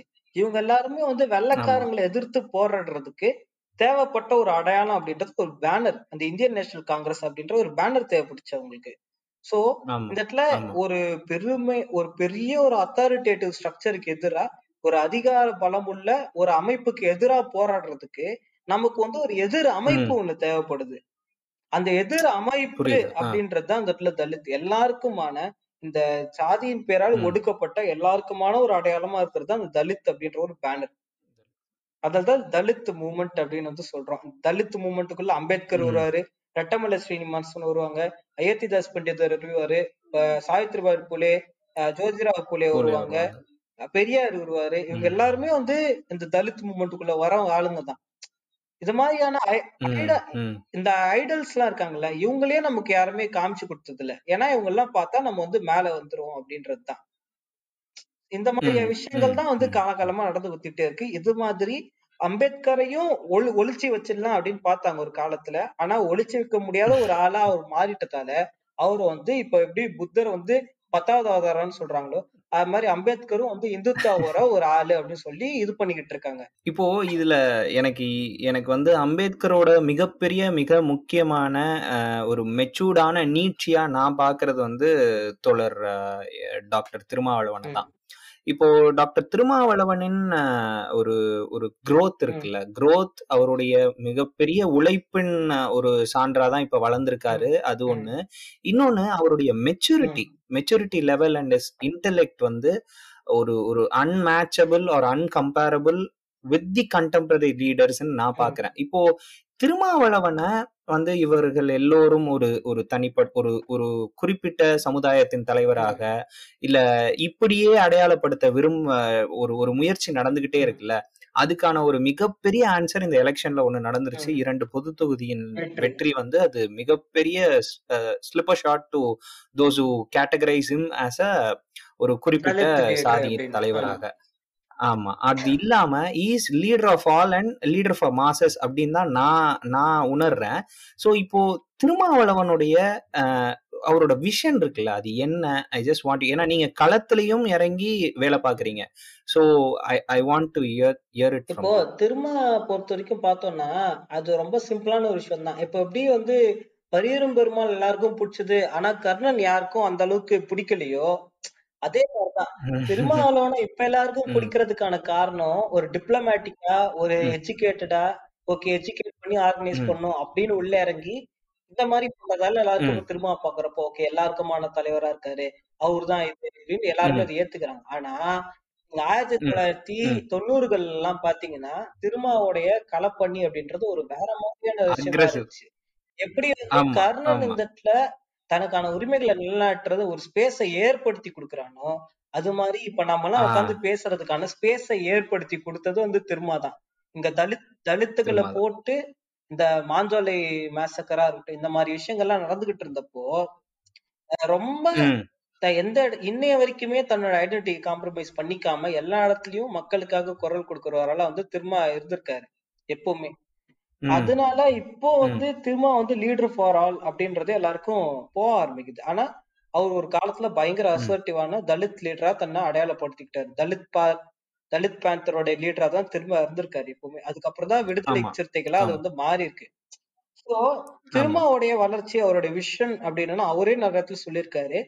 இப்போ வந்து நீ பெரியவன் நான் சின்னவன் அப்படின்னு இருக்கிறோம். ஒரு கட்டத்துல நான் பெரியவன் நீ சின்னவன் அப்படின்னு ஆயிட்டோம்னா நான் உன்னை ஒடுக்க ஆரம்பிப்பேன். ஆனா இந்த சர்க்கிள் வந்து போயினே. இருக்கும். அப்போ. இந்த சர்க்கிள் நிக்கணும்னா அதுக்கு முக்கியமா தேவைப்படுறது டெமோக்ரட்டைசேஷன் ஜனநாயக ஜனநாயக முறைப்படி இது எல்லாத்தையும் மாத்துறது. அப்பதான் நம்மளால சமமா உட்காந்து ஒரு விஷயத்தை டிஸ்கஸ் பண்ண முடியும். ஒரு டிஸ்கஷன் ஸ்பேஸ் வரும். அந்த டிஸ்கஷன் ஸ்பேஸை ஏற்படுத்துறதுக்கான எல்லா வேலைப்பாடுகள் தான் இது எல்லாமே அப்படின்னு சொல்லிட்டு திரும்ப வந்து ரொம்ப தெளிவா ஒரு இடத்துல வந்து பதில் சொல்லியிருப்பாரு. அப்போ இந்த இடத்துல யாருமே ஆர்டிகுலேஷன் ஒரு விஷயம் இருக்குல்ல தான் தன் யோசிக்கிற ஒரு கருத்தை யாரையுமே அஃபன் பண்ணாத ம், வகையில எல்லாருக்குமா ஏன்னா ம். நிறைய பேருடைய கான்வர்சேஷன் ஸ்டைல் இந்த இடத்துல ஒரு ஏபிள்டு ஒரு டிஸ்கிரிமினேஷன் இருக்கும். ஆஹ் ஒரு விதமான ஆமா. ஒரு பேட்ரியார்க்ல ஒரு டிஸ்கிரிமினேஷன் இருக்கும். இல்ல கலரு இந்த ஆமா. மாதிரியான விஷயங்கள் எல்லாம் இருக்கும். இப்போ உதாரணத்துக்கு இப்போ ம், ஆர் ஆசா பேசுறதெல்லாம் கேட்டோம் அப்படின்னா கரெக்டான பாயிண்டா இருக்கும். காம்ப்ரமைஸ் பண்ணாத பாயிண்டா இருக்கும். ஆனா ஆமா. ஆர்டிகுலேஷன்ல வந்து பிரச்சனை பண்ணுவாங்க. ஆண்மையற்றவர் கரெக்ட் அப்படின்றது குறப்பிரசவம் அப்படின்றது. இந்த மாதிரியான விஷயங்கள்ல வந்து சிக்குவாங்க. ஆனா திரும்ப பொறுத்த வரைக்கும் தன்னுடைய களப்பணியிலால திரும்ப திரும்ப பேசி பேசி ஒரு பயிற்சி அது ஒரு பயிற்சி தான் ஆக்சுவலா எல்லார்கிட்டயும் பேசுற ஒரு பயிற்சியினால யாரையும் அஃபன் பண்ணாம எல்லாருக்குமான கருத்தை வந்து அழகா அரட்டி கொண்டு போய் சேர்க்கறது தான் வந்து திருமாவுடைய பிளஸ் பாயிண்டா இருக்கு இந்த இடத்துல. அதனால அந்த பேச்சு மூலியமாவே. நமக்கு வந்து தெரிஞ்சிடும் திருமாவை பத்தி பேசினா அவரோட இன்டர்வியூஸ் பார்த்தா தெரிஞ்சிடும் இந்த காலத்துல அந்த மாதிரி ஒரு கிளாரிட்டியா பேசுற ஒரு ஆள் வந்து நானும் பார்க்கல எங்கேயுமே. ஆமா ஆமா. கண்டெம்பரரியில அவருக்கு நோபடி கேன் பி ஆமா. கம்பேர்ட் வித் ஆமா திஸ் ஆமா ஆமா. ஆர்டிகுலேஷன் ஆமா. அதே மாதிரி உழைப்பும் என்னை பொறுத்தவரை எனக்கு எனக்கு தெரிஞ்சு ஒரு ஒரு தலைவராக அஹ், ஒரு இந்த நான் இது சொல்றது ரொம்ப டூ மச்சா சிலர் படலாம். பட் ஆனா என்னை பொறுத்தவரை இந்த ஒரு ஸ்டேட்டையே வழிநடத்தக்கூடிய ஒரு முதிர்ச்சி அடைந்த ஒரு அஹ், ஒரு லீடரா நான் திருமாவை மட்டும்தான் என் கண்ணுக்கு தெரியுறாரு. அந்த அளவுக்கு ஒரு தலைமை பண்பு அந்த அளவுக்கு எல்லாமே பொருந்திய ஒரு தலைவரா திருமா இருக்காரு. இப்ப எனக்கு இதுல ஒரே ஒரு விஷயம் தான் அர்ணேஷ். இப்போ அவர் வந்து ஆஹ் இயக்க அரசியலுங்கிறது ரொம்ப ரொம்ப ரொம்ப முக்கியமானது. இயக்க அரசியல் தான் ஒரு மனுஷனை வந்து சமூக விழிப்புணர்வை ம், ஏத்தும். சமூக விழிப்புணர்வை அடைஞ்சாதான் அரசியல் விழிப்புணர்வு அரசியல் மாற்றத்தை இங்க நிகழ்த்த முடியும். சோ இயக்க அரசியல் அந்த சமூக விழிப்புணர்வை ஏற்படுத்தும். அதன் வழியா நம்ம வந்து அரசியலுக்கு அரசியல் மாற்றத்தை நோக்கி நகர்றதுக்கு அந்த அதிகாரம் முக்கியமா இருக்கு. சோ இயக்க அரசியல் தேர்தல் அரசியல் இது ரெண்டுமே ரொம்ப முக்கியமான ஒரு ம், கிரைட்டீரியா சோ இந்த தேர்தல் அரசியல் அப்படின்னு வரும்போது எனக்கு என்ன தோணுதுன்னா இந்த தலித்துகளுடைய வாக்குகள். வந்து பாத்தீங்கன்னா பல்வேறு வகையில எப்படி சொல்றது சிதறுது. ஒவ்வொரு ஒவ்வொரு வகையில சிதறி போகுது. சிதறி போறதுனால அந்த ரெப்ரசன்டேஷன் அப்படிங்கிறது பாத்தீங்கன்னா எங்கேயோ லேக் லேக் லேக் ஆக ம், ஆரம்பிக்குது. சோ இந்த வாக்குகள் சிதறாம இவர்கள் இந்த இந்த இந்த தலித்துகளின் வாக்குகள் எல்லாமே திரும்ப திரும்ப வந்து அதை ரொம்பவும் கிளாரிட்டியோட அப்ரோச் பண்றதா உணர்றதுனால நான் என்ன நினைக்கிறேன்னா அது ஒரு பக்கமா நின்று திருமாவின் பக்கம் போகாம இது சிதறதுனால நிறைய பிரச்சனை உண்டு வருதோ அதே மாதிரி இதற்குள்ளேயே நான் தலித்துகளுக்குள்ளேயே சில சில தலைவர்கள் வந்து ஒரு சரியான தலைவர்களா படாதனால ஆனா அவர்களுக்குன்னு ஒரு கூட்டம் இருப்பதும் இதெல்லாம் நீங்க எப்படி பாக்குறீங்க? இது எங்கேயோ எஜுகேட் ஆகாததுனால நடக்கக்கூடிய பிரச்சனைகளா? இதை எப்படி அணுகுறீங்க நீங்க? இல்ல இப்போ தலித்துகளுக்கு மத்தியிலே வந்து பல பேர் வந்து திருமாவுக்கு எதிராக வேலை பாக்குறவங்க இருக்காங்க. ஏன்னா இந்த இடத்துல வந்து ஆமா. தலித்துங்க அப்படின்னா ஒரு விழிப்புணர்வு பெற்ற ஒரு அம்பேத்கரை ஃபுல்லா படிச்சிடலனா கூட ஒரு கொள்கை ரீதியா உள்வாங்கிய தலித்துங்கள்லாம் இருக்கிறப்போ ஆஹ் பொது வெளியில இருக்கிற மக்களும் சரி திருமாவை ஏத்துறது ரொம்ப ஈஸியா இருக்கு அவர் ஏத்துக்கிறதுக்கு. ஆனா ஜாதியால மனசளவுல அடிமைப்பட்டிருக்கிற தலித்து பொறுத்த வரைக்கும் தன்னை இன்னுமே வந்து ஒரு ஜாதிக்குரியவரா அடையாளப்படுத்தி தான் பாத்துக்கிட்டு இருக்காங்க அப்போ அவங்களுக்கும் சரி அஹ் திருமாவுடைய ஸ்டேட்மெண்ட்லாம் ரொம்ப கான்ட்ரடிக்டரியா தான் இருக்கு. சோ அதனால அவங்களுடைய வாக்குகள் சிதறதுக்கான முக்கியமான காரணம் வந்து இதுவா தான் பாக்குறேன் அது மட்டும் இல்லாம இந்த இடத்துல இன்னுமே பல பேர் வந்து எம்ஜிஆருக்கும் அண்ணாவுக்கும் கருணாநிதிக்கு தான் ஓட்டு போட்டுக்கிட்டு இருக்காங்க. ம், அப்படி ம், இருக்கிறப்போ ம், திருமா வந்து இப்ப விசிபிள் ஆக ஆரம்பிச்சிருக்காரு.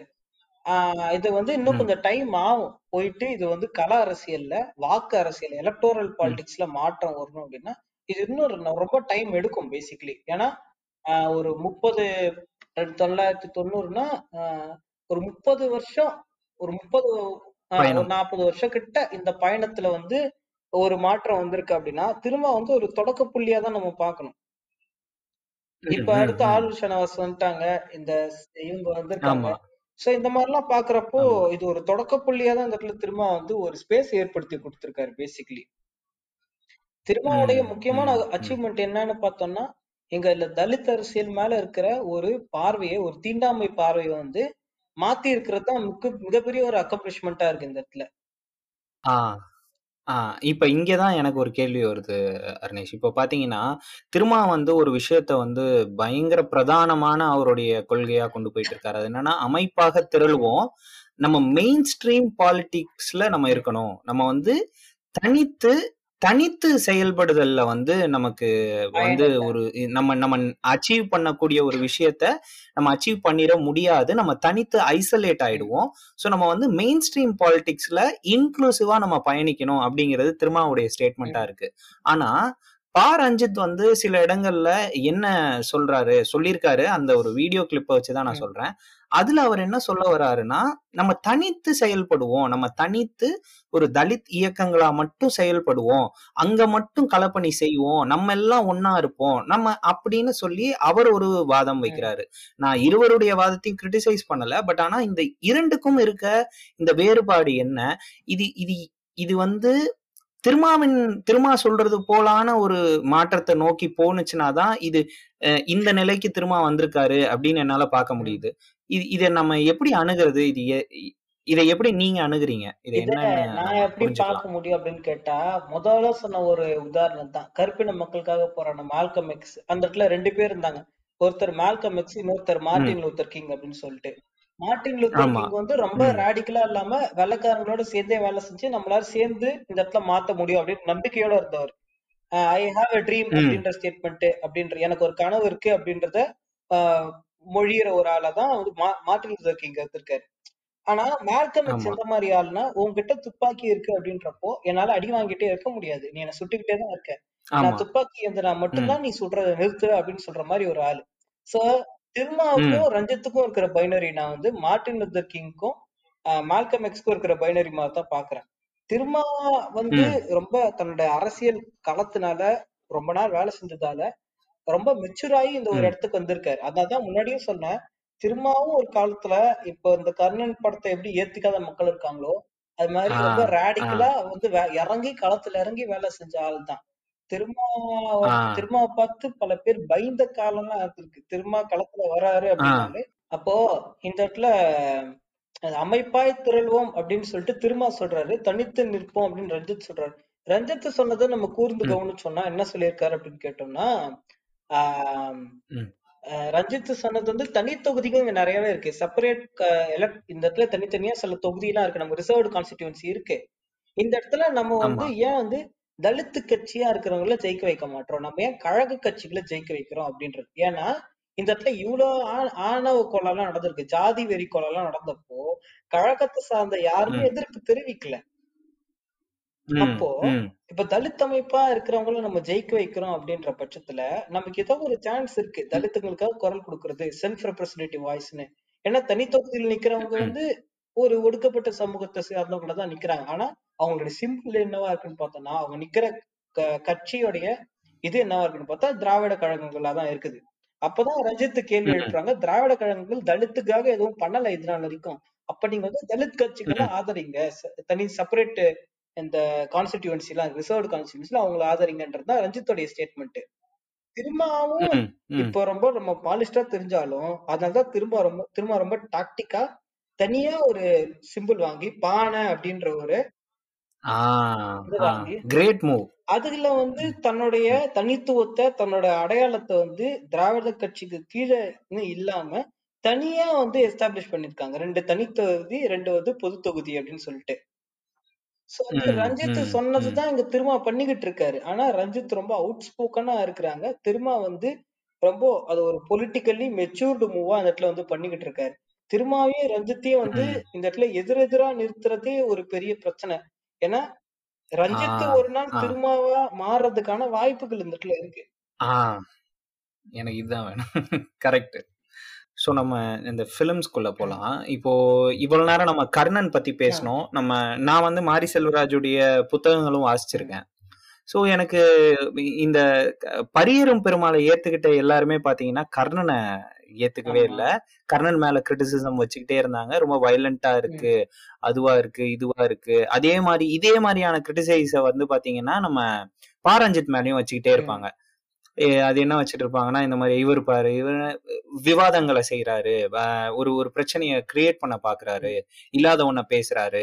அந்த மாதிரி இவர்கள் இரண்டு பேர் இத்தனை நாள் வந்து பரியரும் பெருமாளை வச்சுக்கிட்டு மாரி செல்வராஜ் என்னவோ வந்து வேற மாதிரி பேசினாங்க. பட் இப்ப மாரி செல்வராஜ் அதை விட வீரியமான ஒரு படைப்பை கொடுத்த உடனே இவங்க எல்லாருமே இதுதான் பண்றாங்க அப்படின்னு சொல்லி எதுக்குள்ளேயே பிரச்சனை ஆரம்பிக்குதுன்னா. நீலசங்கி அப்படின்னு சொல்லி ஒரு புதுசா ஒரு இதை கிரியேட் பண்ணி அதை ட்ரெண்ட் பண்ணி இந்த மாதிரியான பிரச்சனைகள்லாம் உருவாகுது. இப்ப எனக்கு எனக்கு இருக்க ஒரு இஷ்யூவா நான் பாக்குறது என்னன்னா இந்த திராவிட தத்துவங்களும் திரா- திராவிட தத்துவமும் சரி கருப்பு சட்டையும் சரி நீல சட்டையும் சரி என்ன சொல்றது சிகப்பு சட்டையும் சரி இது மூணுமே ஒரு ஒரு லைன்ல நின்று நம்ம வந்து எதிர்த்து நிற்கும் போதுதான் இந்த சவர்ணா சிஸ்டமையும் சரி இந்த பார்ப்பனியத்தை வந்து முழுமையா எதிர்த்து நம்ம வந்து களமாட முடியும். ஆனா இங்க வந்து இந்த மூணு பேருக்கு இடையிலயும் ஒரு ஒரு என்ன சொல்றது ஒரு தத்துவ ரீதியா ஒரு சண்டை நடந்துகிட்டே இருக்கு. இது இது வந்து ஒரு கலையின் கலையில தொடங்கி எல்லாத்துலயும் இது நடக்குது. இதை நம்ம எப்படி நம்ம கடந்து வர்றது? நம்ம மூணு பேர் வி வி த்ரீ ஆர்என் என்ன சொல்றது ஆலிஸ். ஆனா இது வந்து நம்ம பிரிஞ்சு இருக்கோமே உள்ளுக்குள்ளேயே அப்படிங்கிற ஒரு ஒரு கொஸ்டின் இருக்கு. இது இதை எப்படி நம்ம கொண்டு போறது? இது எப்படி பார்க்கணும்னு கேட்டா இப்ப நீங்க சொல்றீங்கல்ல ஐடியாலஜிக்கலா ஒரு பிரச்சனை நடக்குது அப்படி இப்படின்னு. ஆனா ஒரு ஒரு இடத்துலயுமே காம்ப்ரமைஸ் செய்ய சொல்லி ஒரு இடத்துல வந்து தள்ளப்படுறது யாருன்னு பார்த்தோம்னா தலிதா தான் இருக்காங்க ஒவ்வொரு இடத்துலயும். இதுதான் அந்த இடத்துல யதார்த்தமா இருக்கு. இப்ப இப்போ கம்யூனிஸ்டுக்கும் சரி திராவிட கட்சிக்காரங்களும் சரி இந்த மாதிரிலாம் வந்து முற்போ முற்போக்கு பேசுற எல்லாருமே வந்து விவாதம் பண்ணாலும் ஒரு இடத்துல வந்து உனக்கு இது போகும் அப்படின்னு சொல்லிட்டு தள்ளப்படுற எல்லாருமே சேர்ந்து தள்ள போடுற ஒரு ஆள் யாருன்னு பார்த்தா தலிதா தான் இருக்காங்க. இதுதான் இந்த கட்சியில இந்த எலெக்ஷன்லயும் நம்ம பார்க்க முடிஞ்சுது. சரத்குமார் அவங்களும் நாற்பது சீட்டு கொடுத்தப்போ திராவிட கட்சி திரும்ப கொடுத்தது வெறும் ஆறு தான். சோ இந்த மாதிரி காம்ப்ரமைஸ்க்கு ஆளாக்கப்படுறது யாருன்னு பார்த்தா இந்த இடத்துல தலிதா தான் இருக்காங்க. அப்போ இது கலை வடிவிலையும் எப்படி பார்க்க முடியும் அப்படின்னு கேட்டா நான் ஏன் எப்பவுமே காம்ப்ரமைஸ் பண்ணணும்ன்ற ஒரு கேள்வியும் ஒரு கோபமும் வருது எனக்கு. ஒவ்வொரு வாட்டியும் என்ன ம் ம். மட்டுமே நீங்க ஏன் காம்ப்ரமைஸ் பண்ண சொல்றீங்க? நான் வந்து எனக்கான ஆ. உரிமையை கேக்குறப்போ எப்பவுமே நான் வந்து சாஃப்டா உங்ககிட்ட கேட்கணும்னா அது எப்படி எனக்குன்னு எனக்கு புரியல. அதுதான் வந்து நான் வந்து ம். கேட்டுக்கிட்டு இருக்கேன் இப்போ. ஆஹ் இப்போ எப்படி பார்க்க ம் முடியும்னு ம். பார்த்தோம்னா ப்ரிவிலேஜ்டு ஒரு குரூப் இருக்காங்க அப்படின்னா அதாவது சமூக அந்தஸ்துள்ள ஒரு குரூப் ம். இருக்காங்கன்னா அவங்க ஒரு உண்ணாவிரத ம். போராட்டமோ இல்ல ரயில் மறியலோ பண்றாங்கன்னா அவங்களோட உயிருக்கு அவங்களோட உயிரை காப்பாத்த கவலைப்படுறதுக்கு நீங்க எல்லாருமே இறங்கி வேலை செய்வாங்க. இப்போ அதேதான் இப்போ இங்க விடுதலை இந்த நைன்டீன் தேர்ட்டிஸ்ல எல்லாம் பார்க்க நைன்டீன் டுவெண்ட்டிஸ் தேர்ட்டிஸ் எல்லாம் பல பேர் வந்து ஃபெமைன் வந்து பாவர்ட்டினால செத்தவங்களா இருக்காங்க. அவங்கள பத்தி யாருமே கவலைப்படல. ஆனா காந்தி தண்ணி குடிக்காம வந்து செப்பரேட் எலக்ட்ரேட்டுக்கு எதிரா வந்து வந்து உண்ணாவிரதம் ஒரு சதி பண்ணப்போ தலித்துக்கு எதிராக சதி பண்ணப்போ எல்லாருமே வந்து காந்தியை பார்த்து கவலைப்பட்டாங்க. அதுதான் அந்த இடத்துல யதார்த்தமா இருக்கு. அண்ணா ம் ஹசாரே ம். போராட்டம் பண்ணப்போ எல்லா நேஷனல் மீடியாவே அண்ணா ஹசாரே பக்கம் திரும்பிச்சு. ஏன்னா ப்ரிவிலேஜ் ஆனா தமிழக விவசாயிங்க போய் அந்த இடத்துல வந்து எலிக்கறி சாப்பிட்டுக்கிட்டு அவனமா ரோட்ல இருந்தப்போ யாருமே அவங்கள போய் கண்டுக்கல. இதுதான் அந்த இடத்துல சோஷியல் ஆமா. ப்ரிவிலேஜா இருக்கு. அப்போ சாஃப்டா ஒரு லிபரலா போராடணும் அப்படின்றதே இந்த இடத்துல ஒரு ப்ரிவிலேஜ் தான். அந்த ப்ரிவிலேஜ் வந்து தலித்துக்கு கிடையாது. சோ இந்த இடத்துல எல்லாமே வந்து ஒரு பெரிய வன்முறை அதாவது வன்முறைன்னு சொல்லப்படுற ஒரு எதிர்த்து போராட்டத்தின் மூலியமா கிடைச்ச ஒரு வெற்றியா தான் இருக்கு. ஒரு சாதாரணமா ஒரு போஸ்ட் ஆபீஸ்ல இருந்து ஒரு போலீஸ் ஸ்டேஷன்ல இருந்து இது எல்லாமே ஒரு பஸ் ஸ்டாண்ட்ல இருந்து ஒரு பஸ் ஸ்டாப் இது எல்லாமே போராடி போராடி போராடி கட்சத்தான் செருப்பு போடுறதுல இருந்து தண்ணி குடிக்கிறதுல இருந்து எல்லாமே இங்க ஒரு பெரிய போராட்டத்துக்கு அப்புறம் கிடைக்கிற ஒரு விஷயமா தான் இருக்கு. அதுவும் எவ்வளவு அற்பமான ஒரு விஷயத்துக்குலாம் பெரிய பெரிய போராட்டம் பண்ணி உயிர் தியாகம் பண்ண வேண்டியதா இருக்கு. சோ இத நம்ம வந்து அந்த மாதிரி தான் அதோடைய கோவத்தின் வெளிப்பாடா தான் நம்ம வந்து இங்க திரைப்படங்களை பாக்குறோம் ஒரு வகையில. ஏன்னு பார்த்தோம்னா ஆயிரத்தி தொள்ளாயிரத்தி நாற்பதுகள்ல ஐம்பதுகள்ல திராவிடியன் சினிமா அப்படின்னு ஒரு விஷயம் இருந்துச்சு. பராசக்தியில ஆரம்பிச்சு. அது சினிமாவுடைய போக்கையே ஆ. மாத்துச்சு திராவிடியன் சினிமா அப்படின்றது. அப்புறம் வந்து எம்ஜிஆர் உள்ள வந்தாரு. எம்ஜிஆர் வந்து எக்ஸசிவ் நார்சிஸ்டிக் காம்ப்ளெக்ஸ் பேசிக்கலி எம்ஜிஆருக்கு. சோ எக்ஸாக்ட்லி அந்த ஆ. நார்சிஸ்டிக் காம்ப்ளெக்ஸ் இருப்போம் நார்சிசம் என்ன பண்ணுச்சுன்னு கேட்டா திராவிடன் சினிமா இந்த திராவிடியன் சினிமா வந்து அப்படியே வந்து அமுக்குச்சு போட்டு அமுக்கிட்டு எம்ஜிஆர் சினிமாவா ம். மாறுச்சு அது. எம்ஜிஆர் ஆமா. ஐடியா ஒரு ம். ஐடியாலஜியே இல்லாத எம்ஜிஆர் சினிமாவா மாறுச்சு. எல்லாமே வந்து கட்சி ப்ரொபகண்டாவே மாறுச்சு. ஒரு ஹீரோவுக்கான ஆமா சினிமாவா மாறுது. அப்படி மாறிட்டு ஆமா. ஆயிரத்தி தொள்ளாயிரத்தி தொண்ணூறுல என்ன ஆகுதுன்னு கேட்டோம்னா ஒரு செட் ஆஃப் டைரக்டர் வராங்க அப்படியே. உள்ள வந்து லைனா. வந்து இந்த நாட்டாம அந்த முத்து இந்த மாதிரி நிறைய படங்கள் இந்த மாதிரி நிறைய படங்கள் எடுக்க ஆரம்பிக்கிறாங்க. அதுல முக்கியமா இந்த. சரத்குமார் டபுள் ஆக்ஷன் பண்றதுன்றது நிறைய வரும். இந்த மாதிரி ஜாதிய பெருமையை. நிலநாட்டுறது. சோ ஜாதிய பெருமையை நிலநாட்டுறது சட்டை போடாம ஒருத்தவங்களுக்கு காட்டுறது மண்ணெல்லி நெத்தியில பூசிக்கிறது பசினா அந்த போறது அவங்க வந்து நிக்க வச்சு டைலாக் பேசுவாங்க. நீ வந்து இந்த மாதிரி ஜாதி எதிர்த்து இது பண்ணிருக்க இதெல்லாம் தப்புன்ற மாதிரி அவங்க வந்து ஒரு பெனவலண்டா பண்ணுவாங்க. இதெல்லாம் பார்த்து நமக்கு யாருமே. கோவம் வரவே இல்லை. ஏன்னா இது வந்து நம்மளுடைய ம். பார்ட்டா இருந்துச்சு. யாருமே இந்த இடத்துல அஃபெண்ட் பண்ணல. ரொம்ப ஒரு கலர். படம்லாம் வந்தப்போ ரெண்டாயிரத்தி அஞ்சு இந்த மாதிரி பீரியட்ல வந்து நிறைய படம் வந்து இந்த இடத்துல வந்திருக்குது. ஒரு உதாரணத்துக்கு. சொல்லணும்னா சங்கர் படம்லாம் நிறைய வந்துச்சு. முதல்வன்ன்றதுலாம் நைன்டீன் நைன்டி நைன்ல தான் ஸோ நைன்டீன் நைன்டி நைன்ல வந்துச்சு. ரொம்ப நாசுக்கா வந்து இந்த இடத்துல சேரி பசங்கலாம் வந்து நாங்களை கிண்டல் பண்றாங்கன்னு ஒரு டைலாக் வரும் இது மாதிரி நிறைய நிறைய படங்கள் வந்து. வந்துகிட்டே இருக்குது இத பார்த்து யாருக்குமே கோவம் வரவே இல்லை ஏன்னா இந்த இடத்துல அந்த விக்டிமா ஒரு வில்லனா காட்டப்படுறது ஒரு தலித் இவங்களுக்கு எப்ப கோவம் வருதுன்னு கேட்டா.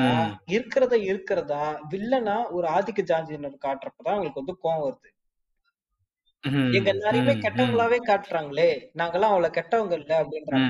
அப்ப இத்தனை வருஷங்களா வந்து தலித்து ம். கெட்டவனா காட்டினப்ப என்ன பண்ணிட்டு இருந்தீங்க அப்ப எங்களுக்கு கோவம் வராதான்ற மாதிரிதான் ம். கேட்க தோணுது அந்த கோவத்தின் வெளிப்பாடா ம். இன்னைய வரைக்கும் நடக்கிற இந்த ஆணவ கலை இது இது எல்லாத்தையும் பிளான் பண்ணி எக்ஸிக்யூட் பண்ற ஒரு ஆளா இது எல்லாமே சொல்றாங்க எமோஷன்ல பண்றாங்க கிடையவே கிடையாது ரொம்ப சிஸ்டமேட்டிக்கா பிளான் பண்ணி ரொம்ப ஆமா டாக்டிக்கலா பண்ற பிளான் கொலைகள் தான் இது எல்லாமே ஒரு வெட்ட ம். வெளியில ம். ஒருத்தவன் நடந்து போறப்போ ரெண்டு வண்டியை வந்து விட்டுட்டா அவன் கீழே விழுந்துருவான் அதுக்கப்புறம் அவனை மல்டிபிள் ஸ்லாஷஸ்ல பத்து பேர் சேர்ந்து வெட்டுறாங்க அப்படின்னா அது எமோஷன்ல பண்ற கொலை கிடையாது ஒரு அப்பா ஒரு பொண்ணுக்கு. வந்து ரொம்ப அழகா சாப்பிடுறப்போ விஷம் வச்சு கொடுத்துட்டாரு அப்படின்னா அது வந்து எமோஷன்ல பண்றது கிடையாது கிடையாது இந்த. ஓரிரவுன்னு கூட. ஒரு. படம் ஒண்ணு வந்துச்சு அது பயங்கரமான ட்ராமா பான் தான் இருந்தாலும் அந்த படத்துல காட்டுறது தான் ம். யதார்த்தமா இருக்கு அந்த பொண்ணை காப்பாத்தணும்னா அவ்வளவு நேரம் இருக்கு காப்பாத்தலாம் ஆனா காப்பாத்த. மாட்டாங்க. அதுதான் அந்த இடத்துல சிஸ்டமேட்டிக்கா பண்றது எமோஷன்ல பண்றதே கிடையாது அப்போ இவ்வளவு. விஷயங்களை உள்ளடக்கிறதா அந்த இடத்துல தலித் சினிமா இருக்கு. ஒரு எதிர்ப்பு குரலா இருக்கிறத இருக்கிறதா காட்டுறதுக்கு ஒரு சினிமா தேவைப்பட்டுச்சு இந்த இடத்துல. ஒயிட் வாஷ் பண்ணாம. ரொம்ப அழகா இந்த இடத்துல. வந்து ஸ்கூல்ல சேர்க்கறப்போ பையனுக்கு ஜாதி இல்ல அப்படின்னு சொல்றது ரொம்ப சிஸ்டமேட்டிக்கா வந்து எப்படி ரிசர்வேஷன் எனேபிள் பண்ணக்கூடாதுன்றதுக்காக ஒரு மூவா இருக்கும் சினிமால. அது மாதிரி இந்த இடத்துல ஒரு ரொம்ப ரொம்ப அழகா வந்து நவுத்திக்கிட்டு இருக்காங்க சினிமாவை. ஆஹ் ஏன்னா இந்த திரௌபதி இந்த முத்துராமலிங்கம் இந்த அஹ், தேவராட்டம் மாதிரி படம்லாம் வந்தப்போ இந்த அளவுக்கு ஒரு விவாதத்தை அது ம். யாருமே ஏற்படுத்தல ம். அத வந்து கடந்து ம். போயிட்டாங்க அது மட்டும் கிடையாது முத்தையா படத்தெல்லாம் எல்லாமே இந்த புலிக்குத்தி இந்த மாதிரி நிறைய படங்கள்லாம் வந்து ஜாதிய பெருமைய நல்லாட்டுற படம் தான் அந்த இடத்துல ஆமா அதெல்லாம் யாருமே கேள்வி கேட்கலையே இந்த இடத்துல தலித்து வந்து அப்ரைசிங் தலித் வந்து எதிர்த்து நிக்கிறான் நிமிர்ந்து நிக்கிறான் திருப்பி அடிக்கிறான் அப்படின்னு வரப்போ ஆட்டோமேட்டிக்கா அவன் யார் அடிச்சாகணும். அவன் ஒடுக்குறவன் தான் அந்த அவன் அடிச்சாகணும் நிறைய பேர். சொல்றாங்க. வந்து தேவர் மகன் படத்துல வந்து வில்லனும் தேவரா தான் இருந்தான் அப்படின்னு சொல்லிட்டு ஏன்னா அவனுக்குள்ள. ஏன்னா. தேவர் மகன் படத்துல ஒரு தலித் எதிரியா இருக்க வாய்ப்பே இல்ல இவனதான் ஒடுக்கி வச்சிருக்கானே காலங்காலமா அதுல வந்து சப்மிசிவா ஏகப்பட்ட சீன்ஸ் வரும் ஆமா அது நிறைய வரும் அதுதான் இவங்க சொல்ற லாஜிக் படி அப்பனா என்ன சொல்றாங்கன்னா மாரி செல்வராஜ் ரஞ்சித் படத்துலயும் வில்லன் வந்து தலித்தா வைக்க வேண்டியதானே அப்படின்றாங்க இடத்துல வந்து எனக்கு. எதிரியா இருக்கிறவன தான் நான் எதிரியா காட்ட முடியும் காலங்காலமா அதான் அந்த இடத்துல யதார்த்தமா இருக்கு. சோ சினிமா வந்து இந்த மாதிரி ஒரு மாற்றத்தை நோக்கி போய்கிட்டு இருக்கு. அதுக்கு எதிர்ப்பா வந்து இந்த இந்த மோகன் மாதிரி ஆளுங்க மோகன்ஜி மாதிரி ஆளுங்க எல்லாம் எடுத்துக்கிட்டு ஐயோ நம்ம என்ன தெரியுமா பண்றோம்? இப்ப இது இந்த இந்த டிஸ்கஷன்லயே நான் வந்து நான் ஏன் இப்ப டக்குன்னு குறுக்கிடுறேன்னா ஒரு ஒரு ஒரு ரஞ்சித்துக்கு ஈக்குவலா மாரி செல்வராஜுக்கு ஈக்குவலா நம்ம வந்து we must we must isolate these கைஸ்ன்னு நான் நினைக்கிறேன். இப்போ மோகன்ஜி சத்- சத்ரியன்லாம் வந்து ஒரு மேட்டர் ஆஃப் ஃபேக்டாவே நம்ம வந்து மதிக்க கூடாது ஏன்னா மாரிக்கு பின்னாடி இருக்க கல்வி இருக்குல்ல. மாரி மாரிங்கிற ஒரு மனிதனுக்கு பின்னாடியான வாழ்க்கை அவனோட படிப்பினை அவனோ அவன் அவனோட கல்வி அவனுடைய அறிவு அவனுடைய போராட்ட வடிவம் இது எல்லாமே வந்து அவன் கலையின் மூலமா கொண்டு வரணும் அப்படின்னு நினைக்கிறதுக்கும். மோகன்ஜி சத்ரியன்கிற ஒரு ஒரு ஒரு ஆஃப் பாயில்டு ஒரு கேஸ்டிஸ்டுக்கும் ஒரு மிகப்பெரிய வித்தியாசம் இருக்கு. நம்ம நம்ம கம்ப்ளீட்டா இக்னோர் பண்ணிடுவோம் Arunesh. I I we I think we we don't even have to speak about him. இல்ல இந்த இடத்துல என்ன சொல்லணும் அப்படின்னு கேட்டேன்னா ஒரு. எலக்டோரல் எக்ஸாம்பிளே சொல்றேனே. ஒரு காலகட்டம் வரைக்குமே சீமானு இந்த நாம் தமிழர் கட்சியெல்லாம் நம்ம யாருமே பெருசா எடுத்துக்கினதே கிடையாது. ஆனா இந்த எலெக்ஷன்ல பெரும்பான்மையான ஃபர்ஸ்ட் டைம் ஓட்டர்ஸ் வந்து நாம் தமிழர் கட்சிக்கு வந்து ஓட்டு போட்டிருக்காங்க. அதனால நம்ம. நிறைய பேர் வந்து ஜோக்கரா பார்த்துட்டு கடந்து போயிடுறோம். ஆனா அந்த ஜோக்கர் எல்லாம் வந்து ஒரு நாள் வந்து மேல வந்துடுறாங்க. அதனால முதல்ல இருந்தே நம்ம வந்து அதை பத்தி. பேசுற ஒரு கட்டாயத்துல வந்து இருக்கிறோம். ஏன்னா இப்படிதான் நம்ம பிஜேபியும் ஜோக் அடிச்சிட்டு இருந்தோம். மயிரத்தா மலரும் அப்படின்னு சொல்லிட்டு. வந்துட்டாங்க அழகா சோ. இவங்களெல்லாம் நம்ம வந்து ஒரு இண்டிவிஜுவல் எனிமையா பார்க்க முடியாது. இவங்கெல்லாம் ஒரு ஐடியாலஜிக்கல் எனிமையா. நம்ம பார்க்கணும். பர்ஃபெக்ட் அதுதான் இந்த இடத்துல விஷயமா இருக்கு. ஆனா எனக்கு இதுல எனக்கு எனக்கு ரொம்ப இது ரொம்ப பயங்கரமான healthy and organic way of a growth அப்படின்னு நான் பாக்குறேன். அர்னேஷ் இப்போ பாத்தீங்கன்னா நம்ம ரஞ்சிதா இருக்கட்டும் மாரி செல்வராஜா இருக்கட்டும் வெற்றிமாறனா இருக்கட்டும் இவங்க எல்லாருமே வந்து இந்த அரசியலை வந்து தன்னுடைய கலையின் வழியா வெளிப்படுத்தணும். இவங்கள பார்த்து நிறைய பேர் இன்ஸ்பயர் ஆகி நிறைய பேர் இன்னும் ஒர்க் பண்ணி உள்ள வந்துட்டு இருக்காங்க இந்த மாதிரியான சினிமாவை எடுக்கணும் அப்படின்னு சொல்லிட்டு. ஏன்னா இது இது நான் எப்படி பாக்குறேன்னா நான் வந்து கர்ணன் பார்த்துட்டு இருக்கோம் தியேட்டர்ல. பார்த்துட்டு இருக்கோம் என்னுடைய மனைவி வந்து அந்த இன்டர்வல் சீன்ல வந்து அந்த பஸ்ஸை உடைக்கிறாங்கல்ல. அந்த பஸ்ஸை உடைக்கிற சீன் அப்போ என் மனைவி வந்து என்கிட்ட கேக்குறாங்க ஆஹ் இது இது ஏன் இதை பண்றாங்க? ஏன் இதை உடைக்கிறாங்க? இது உடைக்கிறதுனால என்ன ஒரு பப்ளிக் ப்ராப்பர்ட்டி எதுக்கு டேமேஜ் பண்றாங்க? ம். அப்படின்னு சொல்லி ஒரு கேள்வியே கேக்குறாங்க. அப்ப நான் சொன்னேன் இல்லப்பா நீ படம் பாரு. ப்ராபப்ளி எண்ட்ல வந்து உன் கருத்து மாறும் பாரு அப்படின்னு. படம் முடியுது. படம் முடியும் போது அதோட வீரியம் புரியுது ஏன் அங்க வந்து அந்த பஸ் உடைக்கப்படுது. அது அது அது என்ன மாதிரியான மாற்றத்தை கொண்டு போகுது ஏன் கர்ணன் இப்படி ரியாக்ட் பண்ணான் ம். ஏன் கர்ணனுங்கிற ஒரு மனுஷன் இருந்தாதான் அடுத்து இன்னொரு ஒருத்தன் வந்து உரையாடலுக்கான விதையாவே தொடங்க முடியும். அப்படிங்கறது புரிஞ்சோன அவங்க சொல்றாங்க இல்ல அவன் உடைச்சது சரிதான் அப்படிங்கிற புரிதல் ஏற்படுது. சோ இந்த மாதிரியான சினிமாக்கள் வந்து எடுக்க வேண்டியது ரொம்ப கட்டாயமானதா இருக்கு. ஏன்னா இந்த மாதிரி சின்ன அவங்களுக்கு வந்து அரசியல் வந்து அரசியல்ல பெருசா ஈடுபாடு கிடையாது அவங்களுக்கு. அதன அதனுடைய கல்வியில பெரிய ஈடுபாடு கிடையாது. ஆனா இந்த படம் அந்த அரசியலை அவங்களுக்கு கொண்டு போய் சேர்க்குது. ஒரு சாமானியருக்கு. சோ இந்த இந்த மாற்றம் வந்து ரொம்ப முக்கியம்னு நினைக்கிறேன். இது எவ்வளவு தூரம் உங்களோட மூமெண்ட்டுக்கு ஹெல்ப் பண்ணுதுன்னு நினைக்கிறீங்க அருணேஷ்? ஆக்சுவலா வந்து இது ஒரு பெரும் பொங்கலிக்குதுன்னு தான் சொல்ல முடியும். ஏன்னா ஆஹ் எப்படி சொல்றது? ஒரு நூறு வருஷம் ஒரு இருநூறு வருஷம் ஆயிடுச்சுன்னு வைங்களேன். இருநூறு வருஷம் ஆன பிறகு திருமாவை எல்லாருக்கும் ஞாபகம் இருக்குமா இல்லையான்னு தெரியல. அம்பேத்கர் காந்தி இது எல்லாருக்கும் வந்து ஞாபகம் இருக்குமா இல்லையான்னு தெரியல. ஆனா இருநூறு வருஷம் ஆனாலும் கூட ஒரு சினிமா இல்ல ஏதோ ஒரு ஆர்ட் ஃபார்ம் ஒரு பெயிண்டிங்கோ ஒரு ஸ்கல்ப்சரோ இருநூறு முந்நூறு வருஷம் ஆனாலும் அது நின்னு பேசும் தனியா. இன்னைக்கும் நம்ம வந்து மைக்கேல் ஆஞ்சலோ பெயிண்டிங்கோ இல்ல வந்து டான்டேவோட பெயிண்டிங்கோ புக்கோ நம்ம பாக்குறப்போ அது நமக்கு இன்னும் அந்த. கத்தார்சிஸ் வந்து கொடுத்துட்டு தான் இருக்கு. இன்னும் அதை நமக்கு வந்து ஒரு மாதிரி ஆக்கிட்டு தான் இருக்கு. ஒரு கலை வடிவத்தோடைய ஒரு. பெரிய ஒரு பங்கு அது. ஏன்னா இந்த இடத்துல அரசியலும் போயிடுச்சுன்னா கூட கலை எப்பவுமே நின்னு பேசும். ஆ, அரசியல் ஆ. கலை அப்படின்றது ரொம்ப ரொம்ப இங்க அவசியமா இருக்கு. அதனால இது வந்து மூமெண்ட்டுக்கு பெருமளவு வந்து பங்களிக்குது. ஏன்னா எப்படி சொல்றது? ஆஹ் இந்த இடத்துல அந்த கான் டிஸ்கஷன் ஸ்பேஸ் இருக்குது இல்ல அது ஒ- இந்த புக்கை நீ படிச்சியா? இதை நீ படிச்சியா? அப்படின்னு கேட்டு வரதை விட இந்த படம் பாத்தியா? அப்படின்னு ஆரம்பிக்கிறது ரொம்ப ஈஸி ஏன்னா ம். பேசிக்கலி தமிழ் சமூகம். பொறுத்த வரைக்கும் இந்திய சமூகமும் பொறுத்த வரைக்கும் சினிமா பார்த்து வளர்றவங்க தான். நம்ம கத்துக்கிறது நம்ம பாக்குறது நம்ம அடாப்ட் பண்றது எல்லாமே நம்ம சினிமால இருந்து எடுத்துக்கிற விஷயமா தான் இருக்கு. குழந்தைங்களுக்கு வந்து நம்ம ஆமா. எதாவது காட்டி சோறு விட்டுறோம் கூட இப்பெல்லாம் சினிமா இதுதான் காட்டி நம்ம சோறு விட்டுறோம் எப்பவுமே அப்படிதான் இருந்திருக்கு. ம். ம். ஆஹ் இந்த இடத்துல ஒரு உதாரணத்தை சொல்லணும்னா அரசியல் மாற்றத்தை கொண்டு வந்ததே சினிமா தான். திராவிடியன் சினிமா தான் இந்த இடத்துல. ஆமா.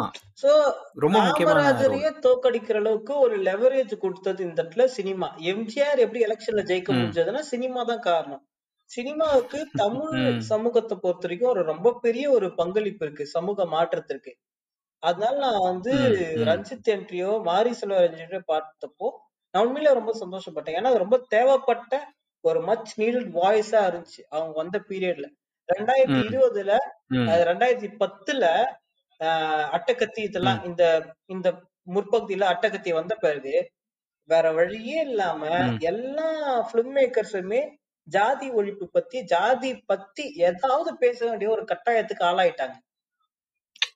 சும்மா ஒரு சும்மா ஒரு போற இடத்துல வர இடத்துல கூட கேஸ்ட் சர்டிபிகேட் அவங்களுடைய இது தப்பாவே இருந்தா கூட கேஸ்ட் சர்டிபிகேட் இருக்க கூடாதுன்ற மாதிரி ஒரு தப்பான கருத்தாவே இருந்தா கூட அவங்க அதை பதிவு பண்ற ஒரு கட்டாயத்துக்கு ஆளாக்கப்பட்டிருக்காங்க அந்த இடத்துல. அதுதான் இங்க வந்து அவங்களோட வெற்றியா இருக்கு. அப்ப எல்லாருமே இத பத்தி பேச ஆரம்பிக்கிறாங்க. எல்லாருமே ஏதோ ஒரு இடத்துல அம்பேத்கர் பத்தி வந்து பேச ஆரம்பிக்கிறாங்க. ஏன்னா ஒரு பிலிம் மேக்கர் ஒரு பொலிட்டிக்கல் ஸ்டேஜுக்கு போறப்போ பாரஞ்சித்து போறப்போ அம்பேத்கர் பத்தியோ தலித் இத பத்தியோ விடுதலை பத்தியோ எல்லாம் பேசுறப்போ அது எல்லாருக்குமே வந்து கவருது. ஓகே இவர் வந்து இத பத்தி பேச இது என்ன இருக்கு அப்படின்னு கவனிக்கிறாங்க. ஆனா முழு நேர களப்பணியில இருந்தப்போ ஒரு சோகமான விஷயம் என்னன்னா திருமாவுக்கு கிடைக்க வேண்டிய அட்டென்ஷன் வந்து ரஞ்சித்துக்கு கொஞ்சம் முன்னாடியே கிடைச்சிருச்சு. இப்போ வந்து இது வந்து நடந்திருக்க கூடாத ஒரு விஷயம். ஆனா வந்து ரஞ்சித் மூலியமா நிறைய பேர் வந்து திரும்ப வந்து அடையாளம் கண்டவங்க இந்த இடத்துல இருக்காங்க. இதுதான். கரெக்ட். சோ இதுதான் வந்து சினிமாவுக்கான வெற்றியா இருக்கு இந்த இடத்துல. அத ரொம்ப அழகா தங்களுடைய மக்களின் விடுதலைக்காக ஒரு விழிப்புணர்வுக்காக பயன்படுத்துறது அப்படின்றது ரொம்ப அவசியமா தேவைப்பட்ட ஒரு விஷயமா இருந்துச்சு. கலை நின்னு பேசும். ஒரு ஐநூறு ஆயிரம் வருஷம் ஆனாலும் ம். கலை நின்னு பேசும். அதான் இந்த இடத்துல எதார்த்தம். ம். அருமை அருமை அருமை. We we are kind of on a closure Arunesh. எனக்கு வந்து இதை நான் இந்த இந்த சீசனே பார்த்தீங்கன்னா உங்களுக்கு உங்ககிட்ட சொல்லியிருக்கேன். இந்த சீசனே வந்து குரல் மறுக்கப்பட்டவர்கள் அப்படிங்கிற ஒரு ஒரு ஒரு டோன்ல தான் இருக்கும். ஸோ எல்லார்கிட்டயும் நான் காமனா ஒரு கேள்வியை நான் கேட்டுட்டு இருக்கேன் அது என்னன்னா இந்த உலகம் வந்து இப்போ பயங்கர ஒரு ஒடுக்குகிற ஒரு சக மனுஷனை மனுஷனா பார்க்காம அவனுக்கு ஒரு ப்ரீ ஜட்மெண்ட்ஸை கிரியேட் பண்ணி ஒரு ஸ்டீரியோ டைப்பை உருவாக்கி அவனை வந்து ஒரு வகையா அடிமைக்கு உட்படுத்தணும் அப்படிங்கிற ஒரு நோக்கமாவே பயணிக்கக்கூடிய இந்த உலகத்தை உலகத்துல தான் நம்ம இருக்கோம். ஸோ உங்களுடைய உலகம் இப்ப நீங்க நீங்க வந்து ஒரு விடுதலையை ஒரு லிபரேஷனை நோக்கி களத்துல வேலை பார்க்குற ஒரு ஆள். இந்த இந்த தலித் இயக்கங்கள் தலித் சார்ந்து இந்த ஒடுக்கப்பட்ட மக்களின் உரிமைகளுக்காக போராடக்கூடிய ஒரு ஆள். நீங்க ட்ரீம் பண்ணக்கூடிய உங்களுக்கு உங்களுக்கு ஒரு கனவு இருக்கும்ல இந்த உலகம் இப்படி இருக்கணும் இந்த உலகத்துல இதெல்லாம் இருக்கக்கூடாது இதெல்லாம் இருக்கணும் அப்படிங்கிற ஒரு சின்ன கனவு இருக்கும்ல. ஸோ அந்த கனவு என்ன எனக்கு எனக்கு இஃப் யூ குட் ஒரு ஒரு ஒரு காட்சிப்படுத்துதல் எனக்கு செய்ய முடியும்னா I just want you to do that ரொம்ப அது வந்து எளிமையாவே சொல்லிடலாம். அதாவது என்ன மாதிரியான ஒரு உலகத்தை நான் வந்து என்னுடைய ட்ரீம் வேர்ல்டா பாக்குறேன்னா இந்த அன்லேர்னிங் ரீலேர்னிங் அப்படின்ற ஒரு விஷயத்த நார்மலைஸ் பண்ண ஒரு இடமா இருக்கணும். ஏன்னா இந்த இடத்துல சிறு வயதுல இருந்தே எல்லாருக்கும் ஏதோ ஒரு விஷயம் வந்து சொல்லி கொடுத்து வளர்க்கப்படுது. ஏதோ ஒரு கல்ச்சரோ ஏதோ ஒரு ட்ரெடிஷனோ ஸ்கூல்லயே கூட ஏதோ ஒரு விஷயம் வந்து சொல்லி கொடுத்து வளர்க்கப்படுது. அது வந்து செக்ஸிசமா கூட நம்ம எடுத்துக்கலாம். இந்த மாதிரி விஷயங்கள் பொண்ணுங்க பசங்க தனித்தனியா உட்காரணும். பொண்ணுங்கன்னா ஃப்ராக் போடணும் ரெட்டை ஜடை போடணும். கலக்க கூடாது பேசக்கூடாது கையை பிடிக்க கூடாது காதல் பண்ணக்கூடாது. இது எல்லாமே தப்பு இந்த ம் மாதிரிலாம் சொல்லி ஏதோ ஒரு விஷயம் நம்ம சொல்லி கொடுத்து வளர்க்குறாங்க. இதெல்லாம் நம்ம ஒரு பாயிண்ட்ல அன்லேர்ன் பண்றப்போ நம்ம குழந்தைங்கள அந்த மாதிரியான ஒரு டிஸ்கிரிமினேஷனுக்கு ஆளாக்காம ஒரு உதாரணத்துக்கு சொல்லலாம் இந்த மென்ஸ்ட்ரல் சைக்கிள் பீரியட்லாம் ஒரு டிஸ்கிரிமினேஷன் இருந்துட்டு இருந்துச்சு. இருந்துட்டு இருக்கு. சோ அதெல்லாம் நம்ம வந்து கொஞ்சம் கொஞ்சமா கடக்க முயற்சி பண்ணிக்கிட்டு இருக்கோம். அப்போ அதெல்லாம் கொஞ்சம் கொஞ்சமா நம்ம தாண்டி வர முயற்சி பண்ணிக்கிட்டு இருக்கோம். இதே மாதிரி ஜாதி எதிர்ப்பையும் நம்ம தாண்டி வர முயற்சி பண்றோம். இந்த உடலை வச்சு கேலி பண்றதை தாண்டி வர முயற்சி பண்றோம். நிறத்தை வச்சு கேலி பண்றதை தாண்டி வர முயற்சி பண்றோம். அதான் இந்த மாதிரி முயற்சிக்கெல்லாம் வந்து ரொம்ப அடிப்படையா இருக்கிறது வந்து அன்லேர்னிங் கத்துக்கிறத மறந்துட்டு நம்ம சின்ன வயசுல இருந்து சொல்லி ம். கொடுத்த விஷயத்த மறந்துட்டு புதுசா அறிவியல் பூர்வமா இருக்கிற ஃபேக்ட் ஸ்டாட்டிஸ்டிக்ஸ் எல்லாம் வச்சு எது யதார்த்தமான உண்மைகளோ எது சமூக நீதிக்கு உட்பட்டு இருக்கோ எது வந்து எல்லாரோட விடுதலைக்காக இருக்கோ அதை நம்ம லேர்ன் பண்ணிக்கிறது அப்படின்றது தான் அவசியமா தேவைப்படுது. ஆனா இந்த அன்லேர்னிங்க்கு தடையா என்ன இருக்குதுன்னு பார்த்தோம்னா ஈகோ தான் இருக்குது மோஸ்டா இந்த ஈகோ இந்த விஷயங்கள். இல்லாம அன்லேர்னிங் ரீலேர்னிங்ன்றத நார்மலைஸ் பண்ணப்பட்டு எல்லாருக்கும் பேச ஒரு வாய்ப்பு கொடுக்கப்பட்டு அதை நம்ம ஆராய்ஞ்சு ஒரு டிஸ்கஷன் ஸ்பேஸ் இருக்கிற இடம். இருக்கு பாத்தீங்களா எல்லா மக்களும் உட்கார்ந்து டிஸ்கஸ் பண்ணி ஆனா சமூக நீதி எதுன்னு. புரிஞ்சுக்கிட்டு அதன்படி நடக்கிற ஒரு உலகம் தான் என்னுடைய ட்ரீம் வேர்ல்டா இருக்கு இடத்துல ஏன்னா டிஸ்கஷன் எல்லாருமே சேர்ந்து பேசுறோம் சோஷியல் ஜஸ்டிஸ் சமூக நீதினு உள்ள. வந்துட்டாலே எல்லாமே ஆட்டோமேட்டிக்கா ஒரு பாயிண்ட்ல சமம் ஆயிடுவோம் ம், இதுதான் ம், இந்த இடத்துல ம். நான் சிறப்பு. ஆசைப்படுற ஒரு உலகமா இருக்குது அருமை ரொம்ப ஆக்சுவலா ரொம்ப எளிமையான ஒரு விஷயம்தான் எளிமையா ஒரு என்ன சொல்றது ஒரு மானுட அன்பை மட்டும் செலுத்திட்டு ஒரு எளிமையா வாழ்றதை விட்டுட்டு வி ஹாவ் ஒரு நமக்கே நமக்கான காம்ப்ளிகேஷன்ஸை உண்டு பண்ணி வச்சுக்கிட்டு ஆமா அதன் பின்னாடி ஓடிக்கிட்டு ஒரு எளிமையான விஷயத்த ரொம்ப காம்ப்ளிகேட் பண்ணி வச்சுட்டோம் ம். ஸோ இதை மாத்தணும்னா சிம்பிள். ஒரு உரையாடுவோம். ஒரு பேசிக்கா நம்ம பேச ஆரம்பிக்கலாம். ஒரு உரையாடல் வழியா கிடையாது. நம்ம நம்ம எல்லாம் யார்? இப்போ வந்து கொரோனா அது இது வந்திருக்கு இப்ப நீங்க நானும் பேசிக்கிட்டு இருக்கோம். நாளைக்கே வந்து எனக்கு ஏதாவது ஒண்ணு ஆகலாம். அவ்வளவுதான். என்னுடைய எக்ஸிஸ்டன்ஸ் என்னுடைய லைஃப் ஸ்பேன் இந்த உலகத்துல அவ்வளவுதான். ஒரு மூக்கு சளி மாதிரி நான் அந்த உலகத்துல. இந்த உலகம் நான் சிந்தி கடாசிடும் எட்ட இந்த பிரபஞ்சத்திலயும் நம்ம ஏதோ ஒரு தூசு துண்டு. அவ்வளவுதான். இதுக்குள்ள நம்ம இவ்வளவு காம்ப்ளிகேட் பண்ணி இவ்வளவும் பண்ணிக்கிட்டு இருக்கோம். Mm-hmm. Simple, simple, as simple. Uh, know. ipo, yeah, uh, this is this is my last question கேளுங்க. ஒரு ஒரு ஒரு உரையாடலுக்கான ஒரு விதைன்னு வச்சுக்கோங்களேன். இப்போ நம்ம பேசின மாதிரி இந்த சினிமாவும் புத்தகங்களும் ஒரு ஒரு மனுஷனுக்கு வந்து ஒரு சாமானியனுக்கு வந்து ஒரு அறிவற்று கிடக்கிறவனை அறிவுபடுத்துறதுக்கும் ம். செறிவுபடுத்துறதுக்கும் ஒரு என்ன சொல்றது அந்த ஈகோவை நீங்க சொன்ன அந்த ஈகோவை தூக்கி போடுறதுக்கான ஒரு விஷயமாவே என்னைக்குமே கலை வந்து முன்னாடி நிற்கும் அந்த கலை வந்து ஒரு எழுத்தா இருக்கலாம் இல்ல ஒரு சினிமாவா இருக்கலாம் நாடகமா இருக்கலாம் பாடலா இருக்கலாம் எதுவா எந்த வடிவமா ஒரு ஆர்ட்டா இருக்கலாம் எந்த ஒரு வடிவமா வேணா இருக்கலாம்.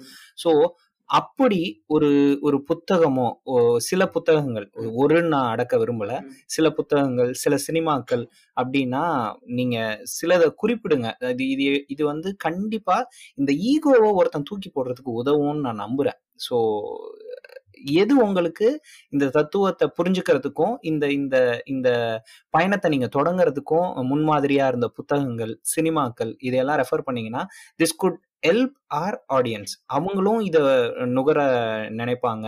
அதன் வழியா ஏதாவது கத்துக்குவாங்க. ஸோ அந்த மாதிரி. ஐ ஜஸ்ட் வாண்ட் திஸ் இது இது எல்லாரோடையும் நான் பண்ணிட்டு இருக்கேன் I I want it from you as well இதை நம்ம பகிரலாம். அதுக்காக தான் பேசிக்கலி பார்த்தா புத்தகங்கள்னு பார்த்தா தலித் சுயசரிதைகள் ஆட்டோபயோகிராஃபி ஏன்னா ரொம்ப அதுலதான் புரூட்டலான சில விஷயங்கள் மீடியால கவர் பண்ணாத நியூஸ்ல கவர் பண்ணாத விஷயங்கள்லாம் நமக்கு ஆட்டோபயோகிராஃபி மூலியமா மட்டும்தான் கிடைக்கும்.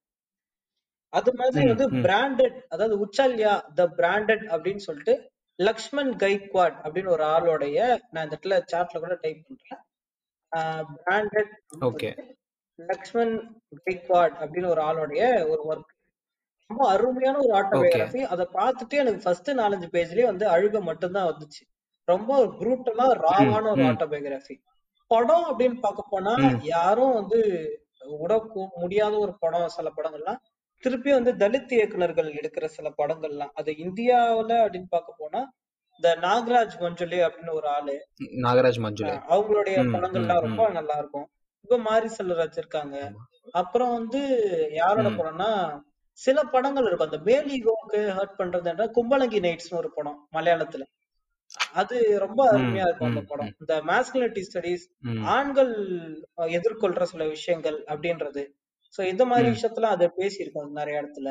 அப்புறம் வந்து வெளியே போனோம்னா மால்கம் எக்ஸ்னு ஒரு படம் ஸ்பைக்லியோட ம். மால்கம் எக்ஸ் சூப்பரா அது ரொம்ப என் வாழ்க்கையில ரொம்ப அசர்ட்டிவா ஆகிறதுக்கு ரொம்ப உதவி செஞ்ச ஒரு படம் அது மால்கம் எக்ஸ் அப்படின்றது.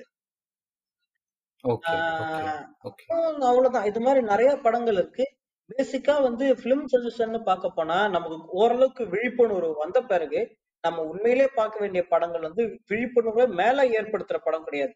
விழிப்புணர்வு வந்த பிறகு நம்ம சின்ன வயசுல இருந்து சிலதை பார்த்து ஒரு கல்ட்டா குளோரிஃபை பண்ணி வளர்ந்துருப்போம்ல சூரிய வம்சம் அப்படி இப்படின்னு. எஜமா இந்த மாதிரி முத்து இந்த மாதிரி படங்கள்லாம். இதெல்லாம் தான் நம்ம திரும்பி போய் பார்க்கணும். நம்ம இதெல்லாம் திரும்பி பார்க்கறப்பதான் நமக்கு எந்த அளவுக்கு வந்து தப்பான கருத்துக்களை வந்து புகட்டி வளர்த்திருக்காங்க அப்படின்றத நம்ம புரிஞ்சுக்க முடியும். கரெக்ட் ம் ம் சோ ம். இதுதான் இந்த இடத்துல. இது இது ஒரு பார்ட் ஆஃப் an எவல்யூஷன் ஆமா. அருமை Arunesh.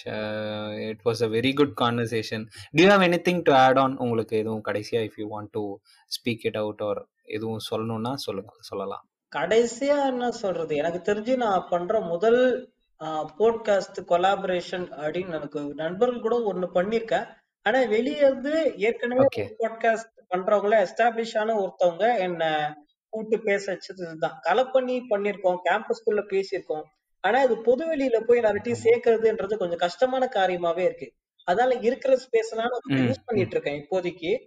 அதுக்கு முதல் படியா இது நான் பாக்குறேன். இந்த ஒரு டெமோக்ரட்டிஸ்டான ஒரு ஸ்பேஸ்ல எல்லாரும் பேசுற மாதிரி.